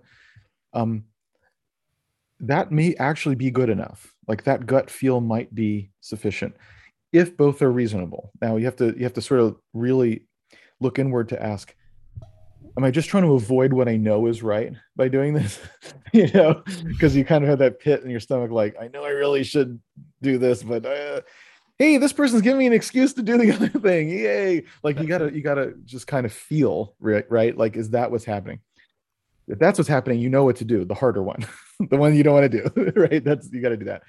But suppose it's not true, and you're like, no, really, it's not about like I don't have a pit in my stomach. I just literally don't know what to do. They both sound fine. They're both about like, should I do marketing with uh, with content generation or with advertising? Uh, advertising is more immediate, but content generation is more long term. And I don't know what to do because they both sound reasonable. Um, okay, there's no pit in your stomach. Like it's this is all fine. Um, whatever one you're drawn to, I would actually say that's a good tiebreaker because that will be you'll be more passionate about the thing that you're drawn to. Then you'll put in more energy and thought, and that will make that better. if they're genuinely both good, then do the one where you're going to pour yourself into. So I, I actually think that gut check is okay if, if it's genuinely an, a, a coin flip. I remember you saying that to Justin. You were speaking generally about you know choosing between a couple of ideas and that sort of passion, assuming everything is equal when you're in this sort of situation, that perhaps passion, although passion is a bit of an overused word these days. Um, yeah, maybe obsession. In other words, the, uh, if you're like, some people are like, man, I want to get an audience online. I just want to get an audience online. Maybe it's ego. Maybe it's just total horseshit. I don't care. That's what I want to do. Good. Now, is that a passion? Is it an obsession? Is it a drive? Whatever. I think do it. like that's probably good. Like be smart, you know, about is that is there a means to an end or like what's happening here? Like good to be honest about that. Yeah. But um but fine. Um but but I think uh um uh, um I think what, where passion is, is becomes wrong is when people are like, I like to paint. You're like, okay, well, I can pretty much tell you right now that's not a business, which is fine, which is fine. Just don't don't do that. right? If like, you want to make a business, follow your passion another way, right? Like so. I think yeah, just passion is like okay, well, business businesses need so many things to succeed, right? You have to have products people want to pay for. Paying is really hard to get out of other people. On the one hand, the world is your market. On the other hand, every other company is your competitor for the same reason. So getting attention is almost impossible. Um, charging more than it costs to advertise and then deliver the product is very, very hard, as all bootstrappers will attest. Um, like, then God forbid you have to hire somebody, and how's that go? Like, so many things have to go right. And so, like, well, I like to do X. Like, that's just doesn't matter in the calculus of, of all the things that have to go right so that, that's where I think the, the passion thing falls down of like it, will just follow your dreams, it will happen. Like, well, obviously not, right? Um, but obsession is good.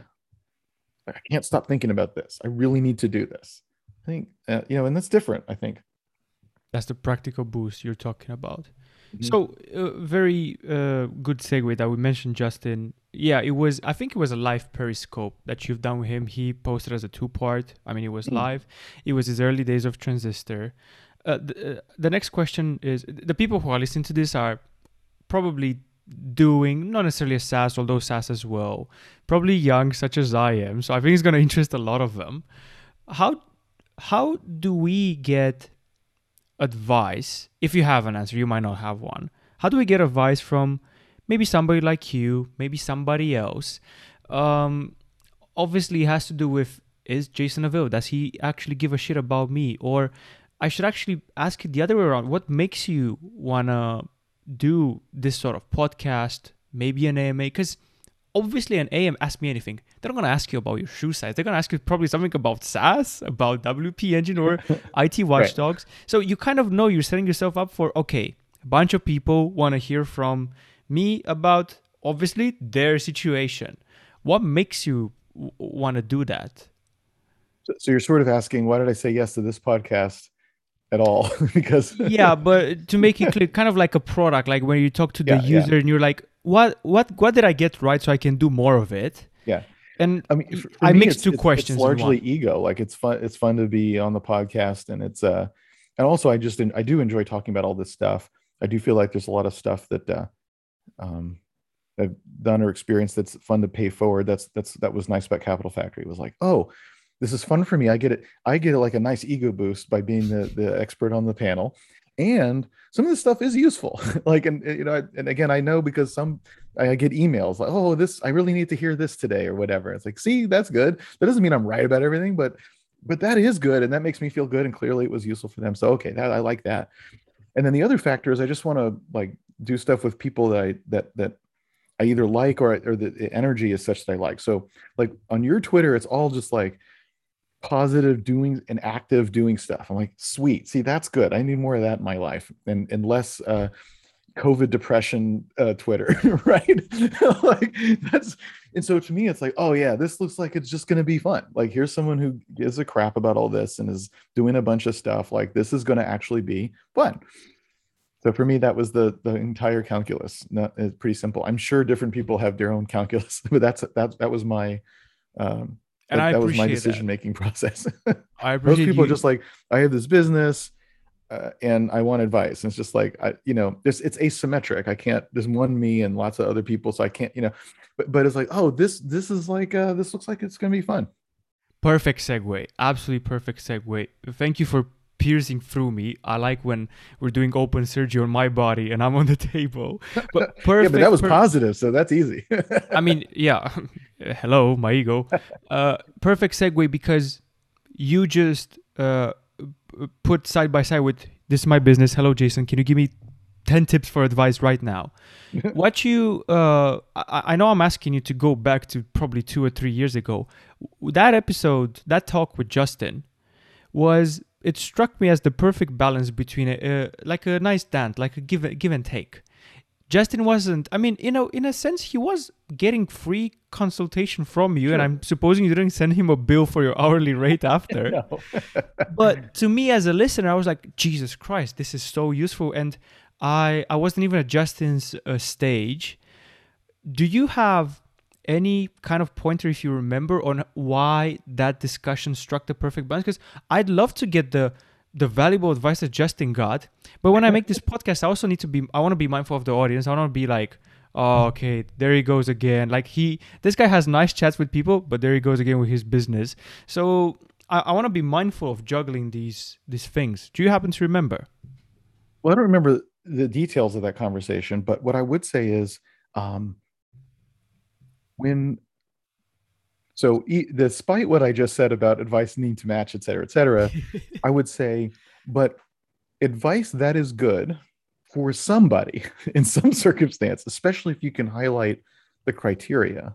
Well, if you're trying to do X, then I say Y, you know, like, you know, that kind of thing. Mm-hmm. I think that's just interesting. Like maybe you're, you know, maybe, you know, some subset of the listeners are in that situation, in which case it's especially useful.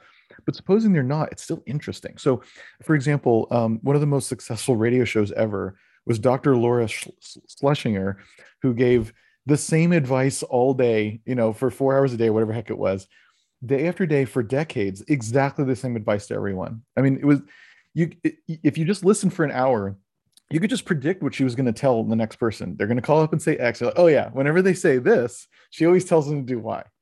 And yet it's compelling, like super compelling anyway, even though you know what she's going to say. Why? like that should be boring, right? I think I think I think actually it is interesting to hear advice if it's valid for someone and even if you may know the answer already it can be kind of fun anyway because you have that feeling of hey i knew the answer i i'm smart right I, I already knew the answer that's great i heard of the 150 monkey thing. I, yay. I i knew i know that. So I, I just feel like um as long as it's pointed and it's useful for someone maybe it's in, it, hopefully it's insightful. Hopefully as, as you said multiple times today i completely agree.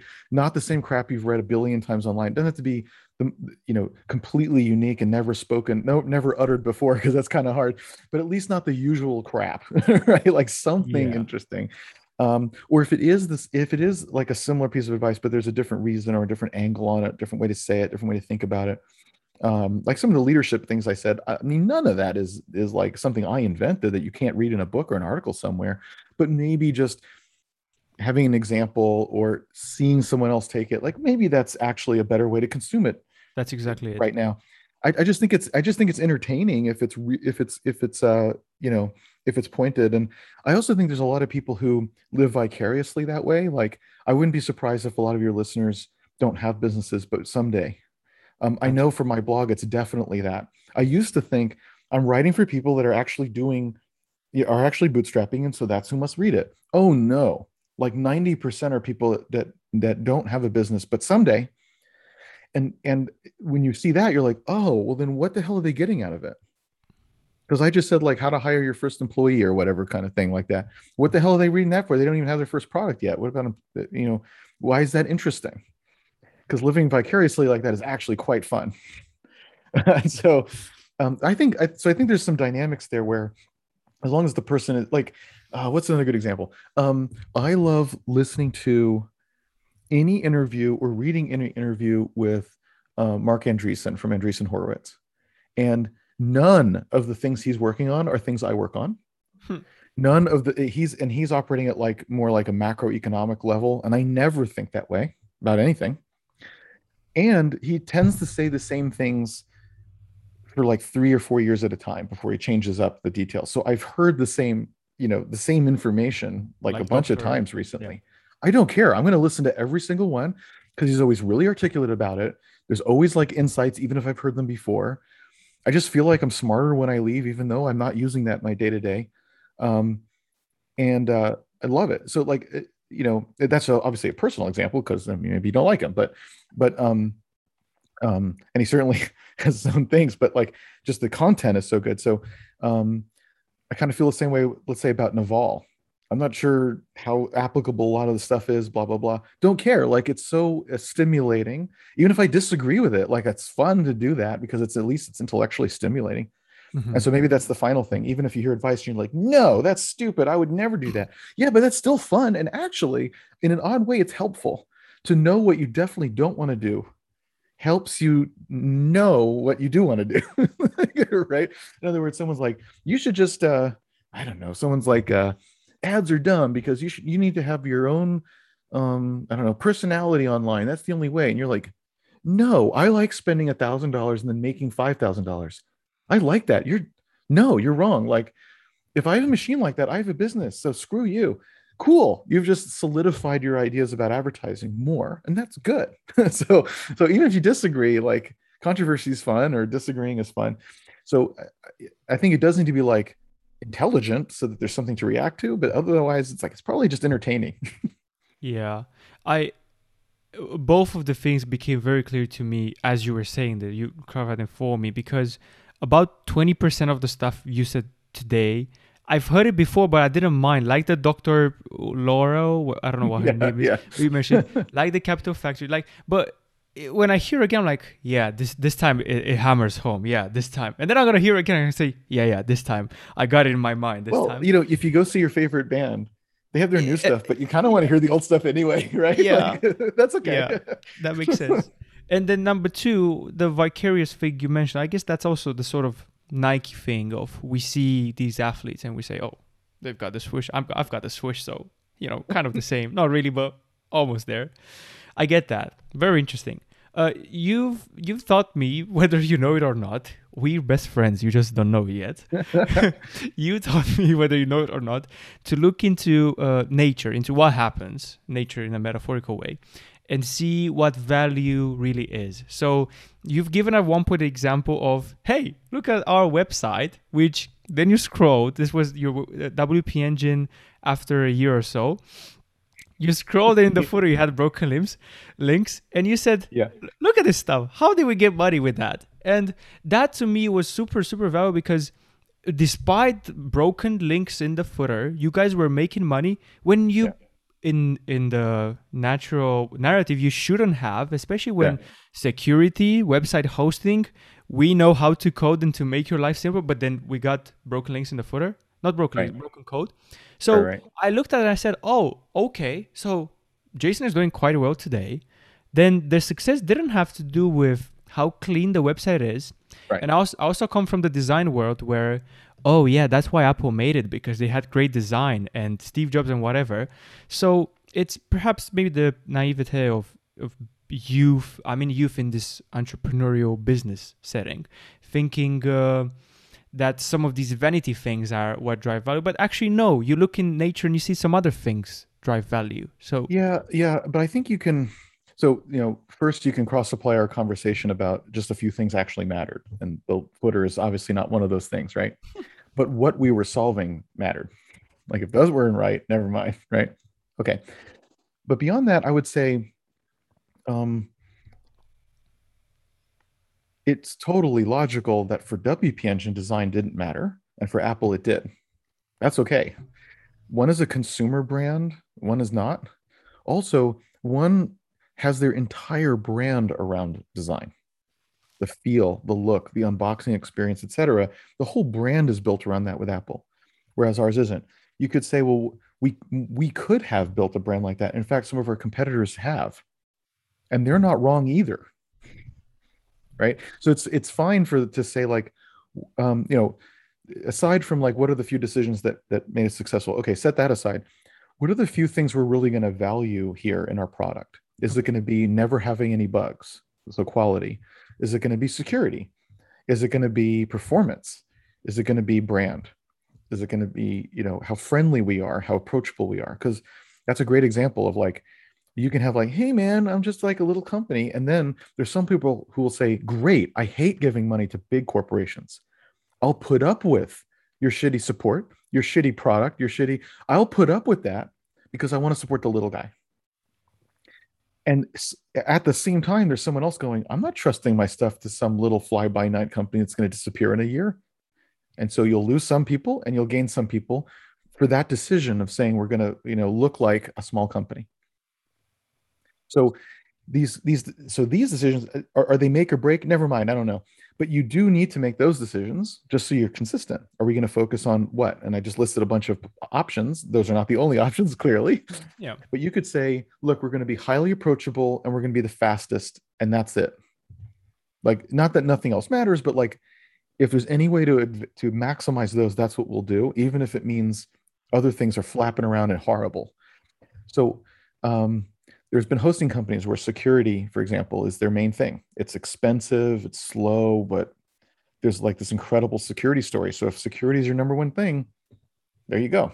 And if it's not, you're going to go, what? I don't, you know, I don't like all this stuff. That's fine. That's a that is a choice to essentially make a niche, right? So if for Apple it's design and for us it's not, okay.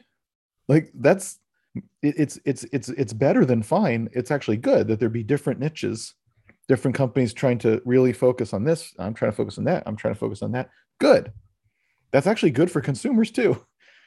So whatever the consumer cares about the most, they can find someone who agrees. That's probably good. So that's all happy stuff. So I think I think uh, you know which of those will make or break you. I don't know, but um, but that is good to select because uh, if you don't pick it, then none of them will be extra good. Like you won't be the most performant, and you won't have the best brand, and you won't have the and and and and and like let's say you don't pick how you message on the website. Well, this is very straight laced corporate, and this is not, and so it's confusing, and like nobody's happy. So making those choices is important so that you can be consistent with your choices in product and language and blah blah blah blah consistent around those one or two critical things that's important otherwise you won't be those things right um, uh, so that's smart internally to pick that pick pick what those couple of things are um, and not pick very many.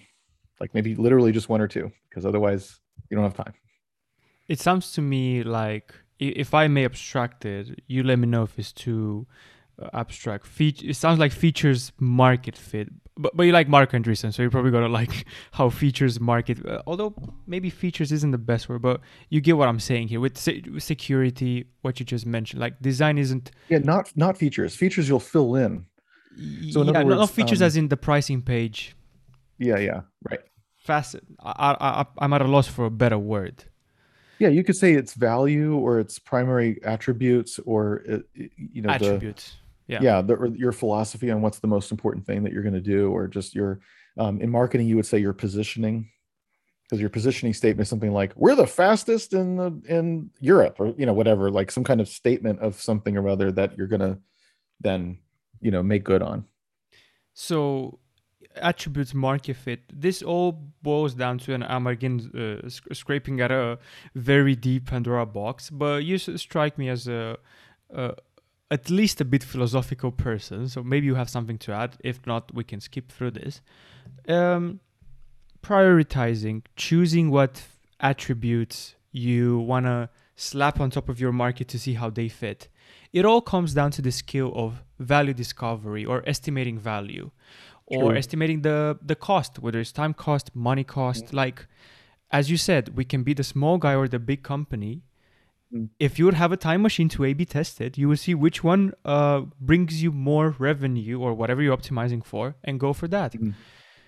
Do you have anything to add, any pointer when it comes to this value discovery skill? Because even when you're prioritizing, even when you're prioritizing, uh, putting design at number twelve, and great customer support at number one because you have this theory that mm-hmm. this market is really, really in dire need of great customer support, such as the WordPress market back in 2010. um, hey guys, I really think that in, I'm placing a bet, I, Jason mm-hmm. Cohen, and uh, we're gonna see how it plays out. But this is what I I look and I see valuable. You don't do you quantify? Do you try estimating dollars? Do you try and make those lists? Anything to add when it comes to value discovery? Process? Yeah. Um, I would say two two sides. One is you have constraints that you have to apply, which will filter out some possibilities. And then there's what you're saying, which is, but where's the opportunity? Like, where's the interesting opportunity to take advantage of? So, first, the constraints. As a bootstrap company, there are some of these values which may be great, but you can't do it. Mm-hmm. So, let's take security if you want to make that the number one uh, thing that you do, there is a lot that you're going to need to do. You might need a person on the team who is your CISO who has a pedigree so that already it sounds like, oh, you have the the ex VP of security from impressive company. Yeah. And they can get on the phone with anyone and blow them away. They can always be the person who knows more about security than the other person on every call, right? And you have and you implement um, we we do some of these things at, which by the way we do this at WP Engine specifically but you know we have uh, you know we're SOC 2 compliant and that requires a whole lot of stuff but none of our competitors are. So that means we're more secure in some sense right? In some uh, in some definition of, of, of that. Um, we um, we we do things like we train anyone who touches a customer so support and but also like in, even in finance or accounts payable or in sales and so and so forth about things like uh, how hackers can try to call and do mm-hmm. social engineering. It's not all about the software and the firewalls. If you want to have a good security story you better have the human story of how you train people on social engineering which we do but are you doing that? Because like if you're going to say you're best at security like these are the kind of things that you want to be able to put forward to say we do all these things and that's why we're the most secure. Plus uh, uh, technology and everything of course as well which by the way is usually expensive too. Um, and just saying like we're behind cloudflare. Okay you and everyone else so that's not that doesn't count because everyone does that. But if you're going to maximize that like then that's not all you're going to do right? Like what else are you doing? And, and that's not just free and everyone does it.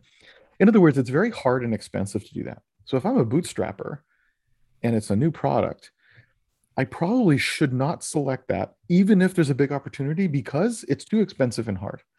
Now, I'm not trying to say that necessarily is true. It's just, this is just a line of thinking, right? So, as a bootstrapper, I think about things like I don't want to answer the phone 24 7. So, I don't want to promise tech support that answers the phone on the first ring. I may not want great tech support to be my main thing if it's just me. Yeah. Because I can't deliver on that. Security, like I just said, like let's suppose all that. Well, then I can't deliver. I don't even really want to. So I shouldn't pick that as my thing.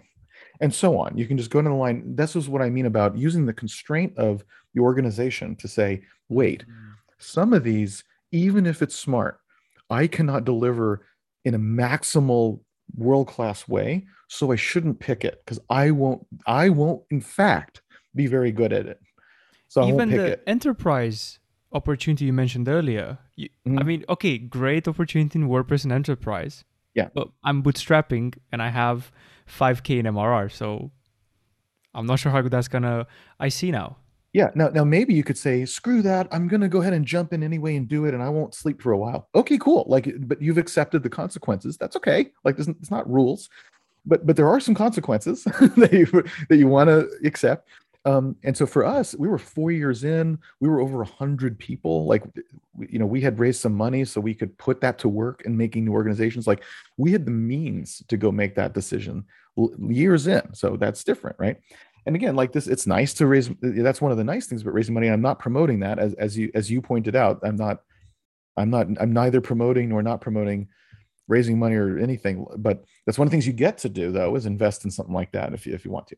Anyway, so so, um, so first the constraints. This is what I shouldn't pick because I won't be able to be world class at it. Won't be able to maximize that. Um, so that's useful because that takes away a lot of possibilities. Then, with the fewer possibilities that remain, then there's your question, original question of like, where's the value? Um, no, I don't try to get it in dollars. I think that's all like nonsense unless you really have amazing analysts, and even then, like the world changes so quickly that it's not clear that that's that's all that interesting. Um, there are some techniques that some people claim is uh, kind of that, that you know math or studies or experience have shown are better ways to ask the question. Um, so, for example, one that seems pretty good is is like a is either a stack rank. So don't allow people don't you don't want to ask like, would this feature be good? Would that be feature be good? Because often the answer is like, well, yeah, like if I ask, like, do you want it to be more secure? Well, of course I want it to be more secure, but this isn't really it's not giving me any information, right? like I, I knew that, but that's not helping. Um, but but if you say like, okay, here's what things could be, um, stack rank them, or what is your top two, or something that forces the person you're interviewing to decide what's actually most important. So it could be something like, here's six things. If you could only have two, and the rest are actually not that good, what would you pick? Now you're starting to now you're making them decide and now you're starting to maybe learn something about what people care about or stack ranking is similar um, of course uh, you could maybe do a propensity to buy, you know, something like if I told you this thing was twice as fast as everything else, would you give me $100 a month for it? Mm-hmm. Okay, if it's more secure, would you give me $200? No, no, no, no. Like I want to be secure, but I just, I mean, I don't have that kind of money. Okay, well, it's 10 times faster now. Do you want to? Oh, well, maybe then, or maybe they wouldn't, you know, like, so, so sometimes like, it's not that you're putting dollars as in measuring the size of the market, not that, but using money to, co- again, to cause the person to think critically and not just say, I want everything. Yeah. Um, Everything but the kitchen sink. bringing money into the equation, I think is good. There, there's some advice on the net, which I think is valid. I just disagree with it, but I think it's one of those like, you know, intelligent people can disagree. Like it's hard to say. Um, which is in these kinds of interviews, should you use should you talk about money or price, or should you not? So the argument not to is to say you should just figure out their pain, what they really care about. And if you start talking about money, it like just muddies that conversation. You're just trying to figure out what their life is like and what they would actually pay to, to, to address. The other side of the, the argument is, in fact, your product has a price point and you need to figure out what it is. And someone might say yes at a certain price and no at another price. And you've got to find that out because they may say yes, but not at a price that makes your business work at all. So even if you were to find out their pain, that still might not be enough. And price is also part of your positioning and your marketing because a product that starts at $10,000 a month is not the same product even if every all the other text is the same as one that starts at $10 a month. It isn't the same product and not the same people will buy it and not for the same reasons and blah blah blah blah. So if you don't talk about price how will you figure that out early on? And so you have to. So i'm in that second camp. That's my argument. Again i, I definitely see both sides but i'm in the second camp. So with that in mind you could use money like well what if it costs this and blah blah blah. And maybe by again introducing money just to sort of force them to really try to give you a better answer. Not not to necessarily immediately find out a price point but to cause them to, to have to decide. That's the main thing that was decide. Otherwise they're just like yeah that's all good. And of course at the end uh, i don't know like we've all i'm sure we've all experienced i've certainly experienced you know you you do all these interviews you figure out stuff. Now you know you go to market and in fact they don't act like what they said they would do right? So grain of salt so like you should go do that but you shouldn't spend a year doing that because it something's it's not going to be quite like that anyway. So hmm. you know. But hey at, at minimum well let me put it this way. You may think that the goal is to pick the let's say the attribute that is the best that will grow the most that people pay the most for whatever best means right? And that would be that would be good. Right that would be good. But it's actually not the goal the goal is to pick an attribute which you can in fact execute on that is really good but best meaning like there's no better is actually not the goal like it could be that the, and this other attribute would have been just as good so as long as you're successful right? It, what you don't want to do is pick an attribute that in fact people don't value, because then you'll fail. So, so that's really follow. the goal is to not pick that. Okay, I got this part. I don't follow the part with you need to pick the ones that are good. You're saying there's not that much difference as long as you're making. Well, who even knows, right? Like since it's so it's it's so right. Like like who can really say anyway? Um, and so, so I guess I guess what I'm trying to say is like the the real failure mode is if you select an attribute and people don't value it. Mm-hmm. That's a fail. Now, if you pick an attribute that people value, but this other attribute they value a little bit more, so what? You still succeed. Yeah. So that type of failure is not that big a deal. It may not matter at all. But then, so com- yeah, you really are just trying to say like they will pay for X. I don't really care if it's possible theoretically they would pay even more for Y. Like I mean, I would prefer to find that one, obviously, but like the main thing is I find the X that they will pay for that I can also deliver on as whatever my organization is, that I can actually do that too. That's what I need to find. That's already very hard without saying, but is it the best one? Are you sure? Like, oh man, that's it was already hard enough to find the one. so I'll rephrase to see if I got it right. Could, could you correct me? You're saying if you're among, if you're between a couple of things that might be right. So we've cleared out that failure means picking out something that isn't valued by customers. But if you're brooding, if you're thinking too much about is it this one or this one, that doesn't really matter that much because you just need to get one right. Like one yes, is hard right. enough anyway. So one's hard enough.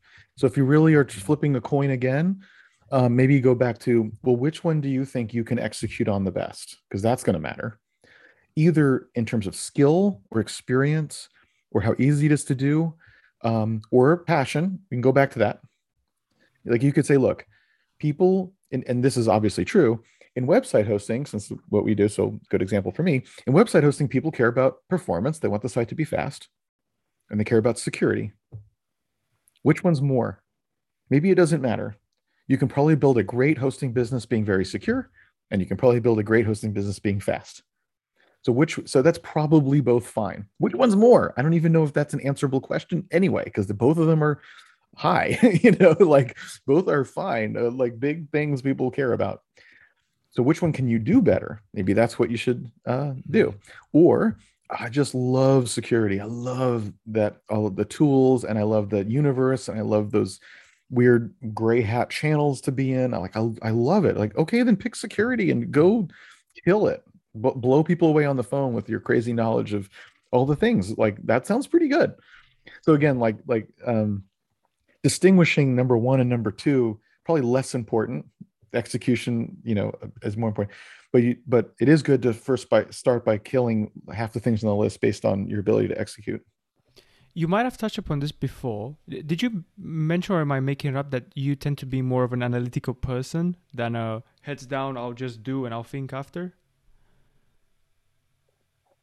360 being brought into discussion again. I guess I would say that when it comes to individual, when it comes to details like a feature or a homepage, I tend to just dive in and do it. Mm-hmm. But when it comes to things like strategy, I definitely am analytical and try to have a process and and and get to what I think is the best answer that I can I can get to. Let's just say, right, my best work, my best attempt at the answer. Uh, so like I, I, guess it depends on whether it's kind of the big picture stuff. I want time and, and, and I want to be analytical, use frameworks and stuff like that versus, oh, let's just get this feature out and go see uh, rather than trying to analyze it first. Is that a good pace or is something you want to work on? A good pace for yourself? Yeah, I, I think that actually is good. Yeah.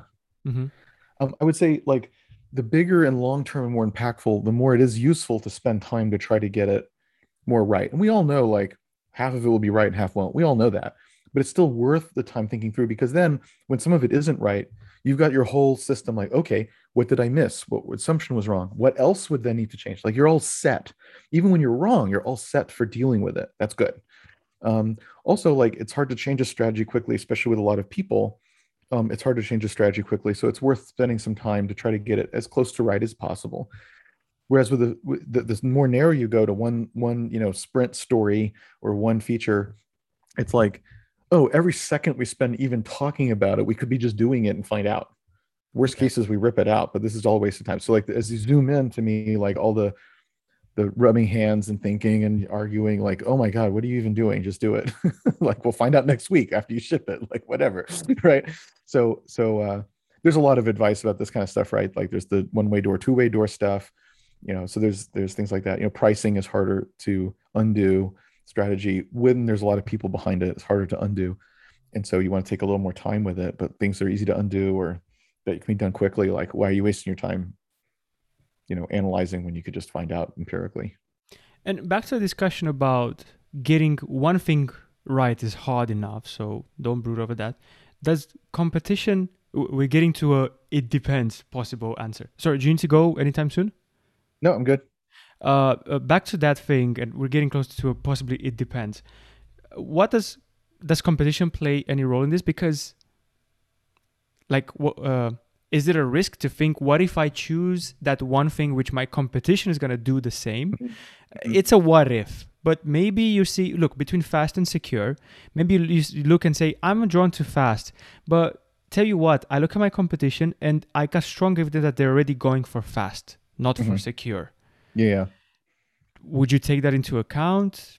Let's say yeah. WP engine, because you can't speak for everybody. And yeah, so so um, yeah, competition, competitive strategy, really fun topic. Um, and of course, the answer can be it depends. Because, but but what does it depend on? So it can depend on things like: is this a brand new market where there are competitors, but like no one's the winner and everyone's trying to figure it out? If that's the case, you probably have a lot of options, including copying something someone else does. Like a lot of things are still possible. Um, it may be wise to pick a niche other people are not in, um, but uh, um, but you probably can succeed in other, you know, even copying because no one's winning anyway uh, yet. On the other hand, you could have a, a as as the space we're now in is is a mature market. Lots of competitors. They're well established. No one's going out of business tomorrow. Like it's not churning like that. Brands and teams are pretty well set. It'd be hard for anyone to turn the ship too much. So if you're a new entrant there, what do you do? Like, so if you're a new entrant in search, in, in web search, yeah you, you, of course of course like that's almost impossible and you can't say i'm going to ignore google and just do my thing. Like you can't ignore google in web search. That's not one of your choices you know? And, and, so you have to consider that and ask what am i doing? And the answer for duckduckgo and that other one is security and privacy right? And you know is that a good idea or not? I don't know but like at least it's an, an answer because google certainly is not uh, private so and and you know doesn't respect your privacy and isn't going to. So another factor in competitive analysis is to ask what is the key values and business model of the competitor? Because it's it's basically impossible for them to change that. So in case of google they can't suddenly not use all your data for ads. So so a competitor that says we won't use your data that's good because google's not going to answer that.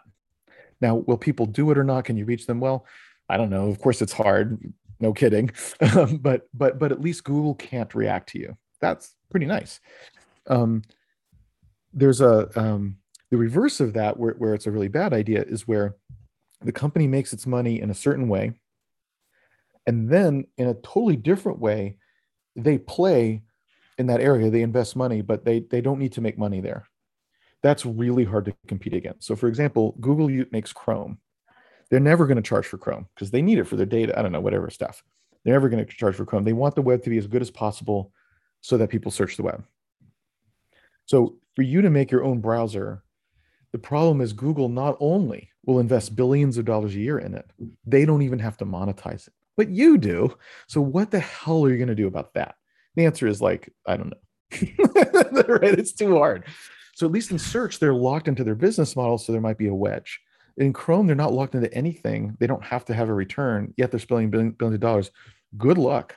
So that's a that's the negative eh, or the worst case where it's like, ooh, and once again, you have to consider that you can't just ignore that and say, I'm just going to make a good browser. Like that that's not that, that that's not an okay thing to just ignore. So, like, who are the players? What are their incentives? What is their business model? What are they locked into? Because if you can do something that, of course, the customers value, but if you can do something that they cannot do because it violates their business model, that's pretty good. Um, so I, I, would consider competition. Those are a few things I would I would consider um, if the market gets you might say that, a mid maturity market's the hardest because the, there's a lot of players they're good at it and they're not dumb yet. So that's tough. But it's nice if the market is brand new because then it's all up for grabs and it's nice if the market is super old because then a lot of the products suck probably right? And and those companies are never going to fix that problem and so here here you come. Now you may have trouble ripping stuff out of people's hands because you know maybe they're used to the suck, but it's still pretty good. So old market, that's that could be nice. Mid-level market, those or mid-aged market, it might be like, oh man, these companies are all still pretty smart and they're getting funding still, and they have you know good people still work there, and they still have good ideas, and they have good brands. And there's enough of them that there's not an obvious niche like, ew, that, that might. Now, again, th- this is not, of course, I would never say like, so that's the rule, never go there. And I'm, I'm obviously not saying that. Just saying, what, what would I be looking for? What would I want to be aware, beware of? Um, you know, um, those are kind of the th- things I would think about. Uh, part of your speech earlier reminded me of what uh, Jason Fried talking about 37signals. And I was thinking as well when he said, you said Chrome, but I thought you were going to say Gmail. And I was thinking, what about hey.com? Um, so uh, getting close to Jason Fried now, he said something like in the early days of Basecamp, and perhaps even in the last few years, maybe even today, we don't know.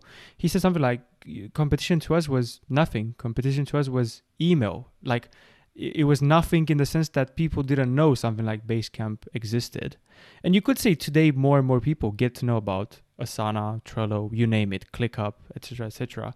So is is that the sort of thing? Is that a sort of moment in the market you're you're mentioning when you're saying there's no dominant player where the consumers perhaps are not aware of the solution, or that sort of thing when you say there's it's a young market and there's no dominant force yet? Well, I mean, to me, um, I mean, people define market differently. To me, a market is um, set of companies or a set of products anyway that are competing for the same dollars from certain set of customers typically because mm-hmm. they're solving a similar kind of pain point but anyway like either like a customer in this mar- is either not participating in the market because they don't want the product they don't have the pain or i don't know they don't, they're not aware that they have the pain whatever but as soon as they enter the market they're like we're going to buy something to do x. Um, then they're going to pick somebody. So to me that's the that's the market. So right. um, so for for Basecamp, it's project management. Of course, there's a lot of project management competitors, and email is not one of them actually, because nobody does project management in email. That's emails for communication. So project management could be, you know, Microsoft used to make tools. Everyone hates the Gantt chart. You know, like anything that makes a Gantt chart is probably a competitor. Um, there's plenty of things. Now they're like, yeah, but um, ours is more accessible. It's easier. It's more friendly. It doesn't feel so bad. Doesn't feel as much like project management it keeps everyone on the same page. Maybe it reduces emails or makes them more pleasant. Yeah exactly. It's better project management. G- good. Project management is a very old uh, industry. It's been around for at least hundreds of years. You could argue thousands of years. So great. Sounds like a good solid thing that everyone's going to need forever. And so if you have a if you have a niche uh, thing in there there's a lot of niche project management for verticals like construction you know project management. There's it's and so forth right? There's a, there's a lot of verticals because it's so big there's a lot of niches and spaces to play. Awesome. Um i mean there's nothing wrong with that. So uh, you can define the market different ways it's true. So in other words if you say mar market is all communication stuff and it's like i don't know it's then it's stupid big and super complicated but i'm not sure that's the right you know way to look at it. Um uh, it's probably better to zoom in a little bit further. Now, of course, if you zoom in too far, then you say, oh, well, since we have this very special niche, there is no market because no one does this. It's like, well, but that's not true because someone who has the pain of something like project management is not picking between you and nothing. Those aren't the two choices. Clearly, there's other project management that not only could they pick, they have already picked, they are doing. Some people use SharePoint for that. And you may say, but that's horrible. Fine, but it's part of the market. You may have a good reason why yours is better. Great. That's your argument then but it's in the market if it's an alternative that they pick you know? So i mean it's old but i go back to michael porter's you know five forces and that kind of competitive analysis. I think it's actually one of those books where it's it's great because it's old and still incredibly valid. Like you read that thing and i mean the whole book not just the five forces that's just chapter one literally just chapter one is the five forces. There's a whole other rest of the book and it's fantastic. It's really good. And you read it and you're just like oh my god I can apply all this right away. Okay, some of this is about manufacturing. I'll ignore that part because it's just not me, but like this is so relevant. And you look at the copyright data, it's 1973, and you're like, what? Yeah, well, if it's that valid today and it's that old, it must be some kind of really good ground truth, or it wouldn't survive. like it wouldn't survive like that. So I go back to uh, even that um, and say like that's a good way to think about competitive dynamics, competitive strategy. Um, even then, um, for example, he talks about how the psychology of the CEO or founders of your competitors matters too. You often forget, and you're just like, here's the here's the business model, here's geography, et cetera, and you forget that the CEO and or the founders um, often create the behavior of the company, whether it's rational or not he saw this in the 70s and, and, the reason i say that is is you you know you kind of associate that with like oh mark zuckerberg is ceo founder and does whatever he wants no one can do anything about it and that's new mm. right Mm-mm. as opposed to but jack welch also had like certain ideas and you can use that because he's going to be consistent now that he's said that we're going to be number one or two in every market or leave then you're like oh good that means they're going to leave our market you can use that even though that's not about their business it's about Jack Welch, right? Or or um, family-owned businesses. The family's doing X because that's what we do. Oh, okay. Well, we can use that fact, Mhm. Easy to forget that the psychology of the founder or CEO matters. He's calling that out in chapter three already, or two, or whatever it is. You know, so it's like, oh my gosh, this is just really, this is good stuff. So I, I would, I mean, I would recommend that as a, a general, you know, answer to the question of, of competitive analysis. But those are some of the things I would think about. Yeah, it makes me think of what you just said of it's a different level of abstraction, but with Google or a company and their core values, like we're a family, that's what we do. Or Yeah. as a founder, this is what I do, and you can look into their psychology. Uh, Yeah. You said something earlier uh, when you were talking about mid market. You said these companies are not dumb yet. Is there like a dumbening phase in the spectrum of? Well, uh, D- dumb is probably the, the probably the wrong word. Maybe not. Um, you know, there, there is such a thing as like all the people that know, you know, that are innovative or creative or or whatever are gone. It's possible. Um, more likely, they're simply locked into things that work really well.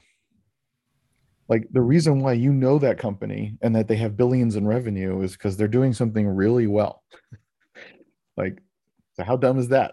you know, um, I remember like even now Microsoft has had this nice resurgence with Azure and, and new new leadership and so forth. But let's let's rewind like five or even ten years ago before that happened. I mean, yeah. everyone's like, "Oh, Microsoft's so dumb. They missed the cloud. They screwed up the phone. They didn't, you know, they're just they're they're bad at open source. Linux is lapping them. Like, they're just dumb." And it's like, yeah, they're so dumb that even then they were generating sixty million dollars a day in pro- cash profit. So, geez, what idiots, you know? Like, I want to be. Okay so it, dumb wouldn't be the right word uh, right and but um but locked into certain things that work well is a really good way to think of it because well if this is your gross margin and this is your revenue and this and you're global and you're this and you're that and and, and in, in microsoft's case a billion people depend on the software working in a certain way and get all bent out of shape if you change anything and if 0.01% of them want to call tech support, then that's like a hundred thousand phone calls in a day, right? Like you, you put all the scale and stuff in place, and you're like, wow, they're locked in because of success, by the way, not because of they're dumb. like there's nobody smart enough to make like drastic pivots to how Windows works. Yeah. That's not a matter of being smart or dumb. You can't do that to a billion people. Sorry, not an option, right? Like it's not a matter of they're dumb. They're very successful, so they're at scale. So certain things come with that, like ridiculous amounts of profit and an inability to make changes. So so rather than they're dumb, you could say, what are they locked into? Their business model works like this, their sales channels work like that. Um, the promises they make to customers are like this. Uh, the scale means they can't make certain kinds of uh, pivots quickly. What is it that they're locked into? Not because they're dumb, but because they're successful actually and at scale. What what are they locked into? Because as a as a little company, we're not obviously locked into that. And so, if we go do the opposite, or, or you know, then the opposite, but, you know, because something that they Yep. can't because of that, um, then we're smart. So, um, and that's just finding a niche that that that uh, you know that yeah, it's it's it's, it's that that's what finding a niche means. I think so. I think that is wise to do. very good segue into this next topic I wanted to bring up of you sold two companies and you're at your third one.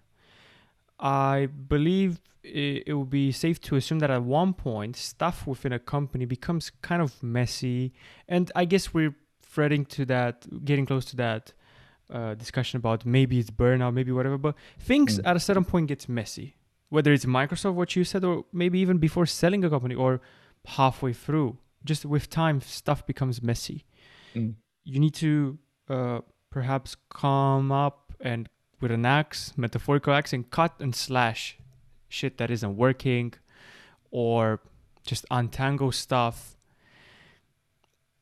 Do you know uh, the concept of the the great filter? That thing in astronomy, that sort of stuff. Oh yeah, like is, is it that civilizations get to a certain uh, uh, amount of development and then kill themselves, or otherwise can't sustain whatever's going on, and that's why we don't see aliens? Yeah, and th- they pass through filters, and I've just seen this animation at one point where it's literally a bunch of circles, and it's a filter, and some of them stop, but so out of 12, six survive, and then three survive through another filter. So um, I kind of sometimes when I'm lucky enough to pass a filter and perhaps a bit arrogant, but I, I look left and right and I say, I, I kind of metaphorically, obviously, I say, oh, okay, this is a moment where mm. somebody said, no, no, no, I started this business to uh, do X, and they mm-hmm. kind of made a lifestyle business, but as long as you're aware of that, nothing wrong with it. But if you shake your fist at God and you're saying, why am I not making a business? But you've kind of indirectly decided to stick at doing design, you're not mm. passing that filter, so you're kind of banging your head against the wall. So on mm. my good days, I sometimes look and I say, oh, okay, this is a moment where I could have really messed up, and for whatever reason I didn't. and then I start thinking, what other filters am I not passing? But um, one of the filters I'm seeing where companies are not really passing it is this moment where with the burden of time there's a lot of mess in the company whether it's mm. a code base whether it's yeah. 17 products that don't have any cohesive strategy right. whether it's people whether it's whatever right. yeah. you need to come and cut and slash yeah I'm pretty sure you've done that. Let me know if, if I'm incor- if I'm wrong. Sure. I mean, we haven't had I'll, layoffs, but yeah, I know what you mean. Uh, yeah. Okay. I mean, maybe it's even people. Yeah. But um, it, it just comes messy, and if you leave it for too long, I'm supposing that's one of the reasons of possible burnout. You're just like, ah. It's that's just true. better to burn it all and start from the ground up or start yeah. another company because I'm a serial maker. Um, how uh, have you done it and successfully? Do you have anything to tell people when when they have to do that? Oh, sure. Um, certainly, one thing you have to ask yourself is, do do I want to do that? And I mean, you don't want to in the sense of like, I mean, it's not work you want to do, right? But I mean, do you want to um, suck it up and do it anyway? I guess is what I'm saying. Hmm. Because because at some point, your role as the leader of an organization isn't just like it isn't to eh, do the innovation and do all the fun stuff while everyone else does the stuff that's not fun like cleaning up and so once it gets to the point like you're saying where hey there's some difficult cleanup that needs to happen then you have to decide whether you want to be a leader of an organization or not and you can say well but I don't want to and I shouldn't have to and whatever. That's fine. Then you should leave because that's what the organization needs. And you're saying you don't have you don't either can't or don't want to. That's fine, but everyone else needs it. So you're harming the organization for every day you stay, not doing the things that do need to be done. Now, there's so many ways for that to work. You could stay at the organization, but a different role.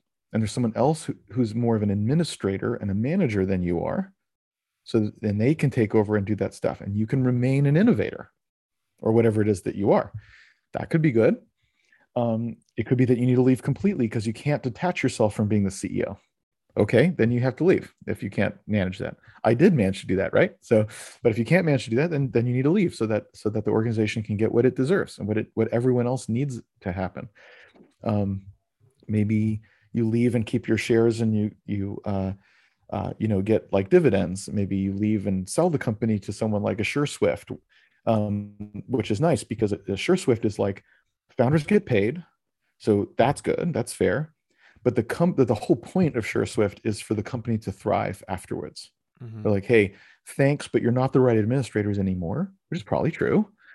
Um, but we can help the existing employees do that or hire or usually and hire people to help so maybe there's some people who they're ready to elevate. And in fact, the founder was keeping them down by staying.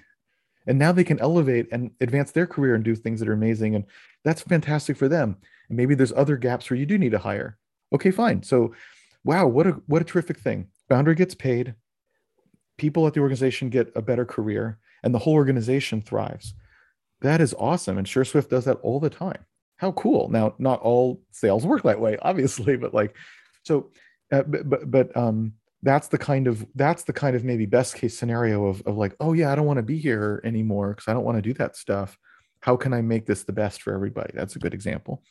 Um, you know or you can say no i look it may not be my skill set and it won't be my favorite thing but i do want to be a leader which means and a, and a, a real ceo of a real organization and not just of myself. And that means I have to do these things because that's what the bullet points are under CEO of a company with, say, 10 people, 20 people, or just a, a company like you're saying. that's part of the bullet points. So if you're willing to do it, do you need a mentor? Do you need an advisor? Uh, do you need a consultant? Maybe not to come in and tell you to do everything, but maybe on the side, just to give you some advice or some frameworks or some tips.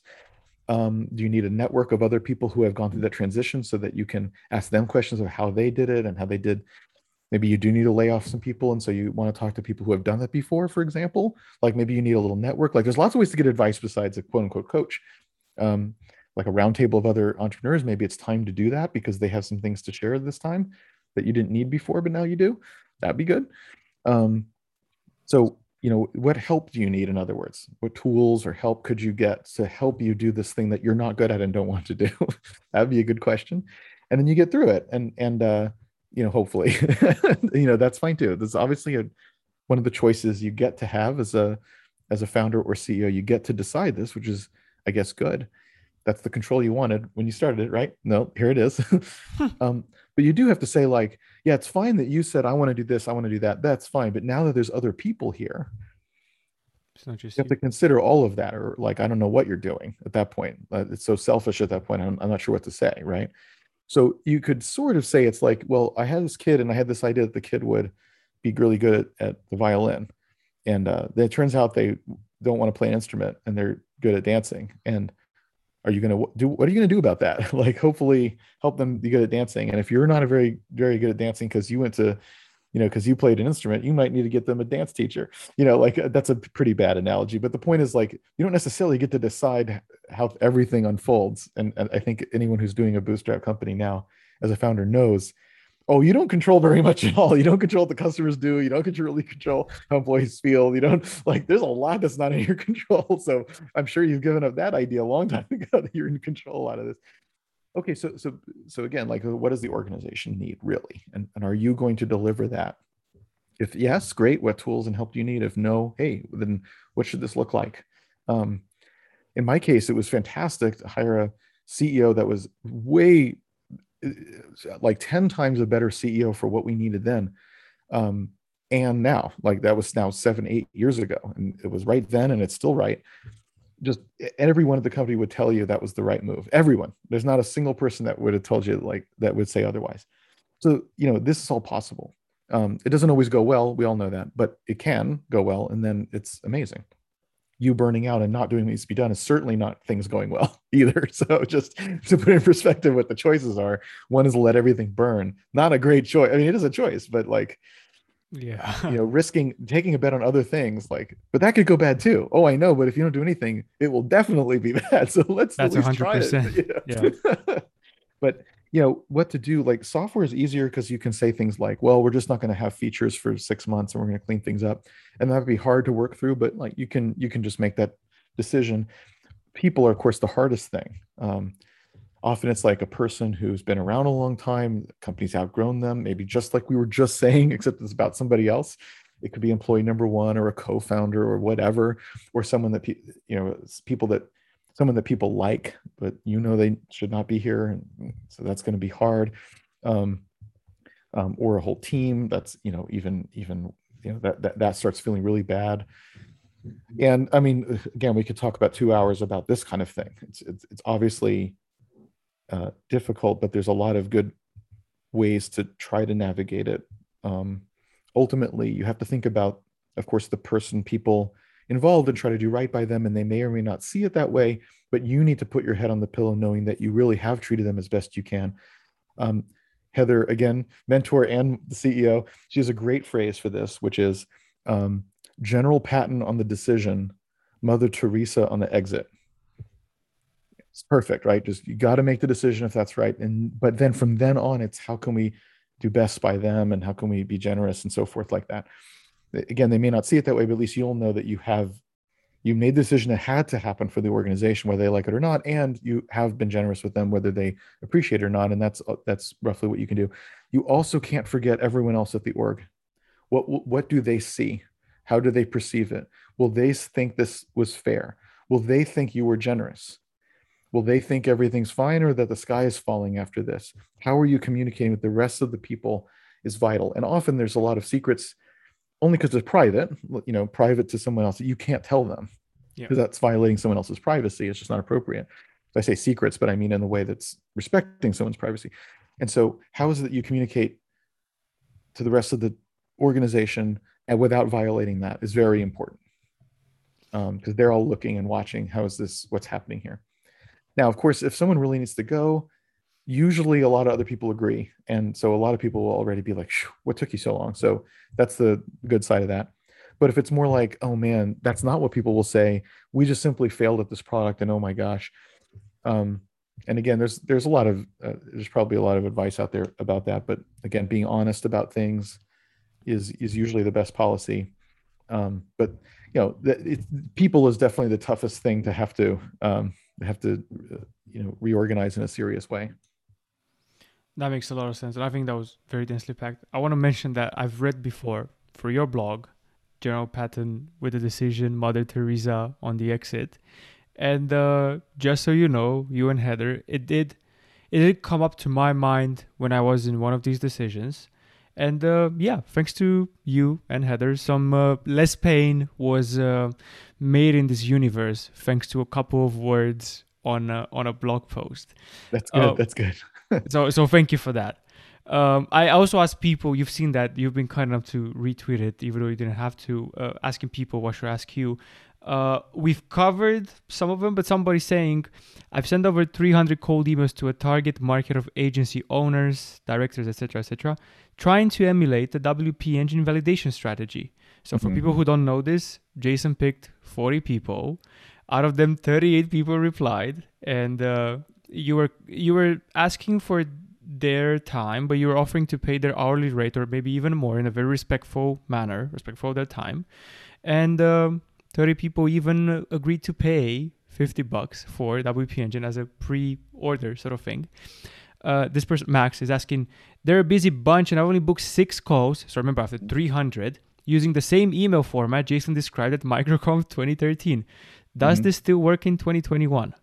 Question mark. Yeah. So short answer, I don't know because I haven't tried it in a while, but I can believe that it may not. Um, I can believe that. So first of all, I used InMail and LinkedIn but again, you know, 10, 11 years ago, that probably reaches more people than it would would today. A lot of people, you know, kind of given up on on LinkedIn or that or, or get so much spam in in mail that like, you know, look at it and just assume it's spam. And actually sending emails definitely will get caught as spam. So, you know, an email like uh, I mean, if you got you know fifth to open it at all, that would be something. So already your hit rate's going to go way down. Um, but also I can believe people don't have the time or you know 10 years ago it was really cool to have a startup. Now it's like everyone has one. It's still kind of cool but like oh, it's kind of also over it a little. So to be asked to, to be interviewed by someone making a startup like that's maybe exciting 10 years ago compared to today. Also even with covid like I don't know, like an extra hour. I kind of need that to lay down. right? I kind of feel like that's a lot of people's thoughts at this point, as opposed, uh, you know, as opposed to yeah, I would love to spend an extra hour talking to somebody about whatever. Um, now, that, again, all speculation because as I say, I don't know because I haven't tried it in a while. But uh, I can totally believe that it doesn't work anymore. Just like my example of AdWords, right? Oh, that's great that it worked then. It's not really that interesting because you certainly cannot reproduce it. So you know maybe there's some generic lesson about try something different because something different may be noticeable but like not that not that good of advice. It's not that specific. So okay great you know? Cool. Uh one thing i like about your story is and this draws back to uh, what we started with. Uh, one thing i like is that uh you've kind of had your cake and ate it too. So with WP Engine, you've started slow. You've started with what seems to me like, okay, I'm going to start this thing. It's, we're not going to swing for the fences. Or, yeah. you know, who knows? I, I, guess you always have that in the back of your mind as an entrepreneur. It might happen, but didn't expect it, that's for sure. Right. And you went slow and bootstrap, and then you went fast. Then you said, okay, we've, this is actually way deeper. The rabbit hole goes way deeper than I thought. Let's swing for the fences. Right. At the same time, you didn't have to go to VCs to target market and the, all the word metaphors because in, in the beginning at least uh, uh, for a possible seed although right, right. maybe you could have but even then i can imagine you saying okay, guys, there's this thing WordPress, which I'm sure you haven't heard of, and it's great, and I don't think that would have would have impressed many people. Mhm. And um, Right. even to WordPress people, like WordPress had a bad reputation. Yeah. So you, in a sense, you had the card stacked against you, but you went slow and it worked, and then you went fast and it worked. So you've been on both sides of the fence. Which Yeah, but I guess the way I'd put it is we went and proved it. And then when we say give money to what? To something that's already working. So you Mhm. may think WordPress is nothing, but then how do you explain our numbers? How do you explain this market analysis that shows how much of the market it is? How do you explain how successful we already are if this is a bad idea? So, you know, growth answers all questions is, is one of the rules of investment. Um, and so, um, uh, you know, we, we face different kinds of questions like, well, how will you ever be not just a host with low margins? Um, if you offer great tech support, how will that also never, you know, how will you crawl out of low margins? So th- those kind of questions, um, as opposed to will this grow? We already proved yes, if we can do it like you know ourselves, um, and the unit economics are good. Obviously, putting more money on that fire. And again, we weren't raising a zillion dollars at first. It was like this is just enough money that's proportional to how big we are, proportional to what we think we can spend it on. We're growing. Like it's hard to it's hard for that initial investment not to pay off. Now, then next year we raised a little more, and then we raised a lot more in two years, you know, et cetera. Like as you prove more and more, then of course it makes sense to raise more if you know it, if you know what you're going to do with it. Um, but it, it, it's the proof first. That's it. Like if it was just exactly as you say, if it was just I have this idea, we're going to take this open source project which has a bad reputation, and the people who do use it tend to not spend any money, and we don't own the open source project either, and we're going to build a company on it. Well, that's terrible. that's a t- very not investable pitch. and that thing about not owning the project is a big deal because if you look at like what are the open source companies because you know investors nowadays investors have a little bit broader view. But um, especially then what is your ip what is your unique ip and even now that that is what people say but still open source is like oh i guess we don't have any because it's open. Oops like you don't have any ip then how do you how will you not have a million competitors that do the same? And you don't even control the project? Like at least my MySQL AB control the project and cloudera is from those founders and uh, you know and you just databricks is from those founders and you just go down the line and like oh all these successful open source companies although none of them existed then so i couldn't use them as examples. But even today you'd say yeah but they all were from the founders of the open source project. You don't you don't have that though so what's your deal? You know even worse another strike against us. So the answer was there's no way we could have raised money at first on the idea. No way. So the answer had to be well first of all my goal wasn't to raise money anyway but in retrospect the answer was go show that this is in fact a good business and then you can go raise money on, on a good business and then well what about this? It's like well yes those are still risk points but now we're down to like this is a growing company. These are the risk points. Do you want to accept these risks? Which i think is a great way to by as i said earlier to pitch any business is just be really honest about the good things and honest about the risks. And say like here's the bucket that you can invest in with this upside and these good things and these risks. Are you, are you ready to come on this with me? And by the way i expect you investor to help me with those risks. If you don't want to help me with those risks then like we shouldn't do this. So that's what that's what i'm faced with. So you know. I don't want to uh, ask you to bring up your pitch or pitches from years ago, but that question sounded interesting. If you may, share some.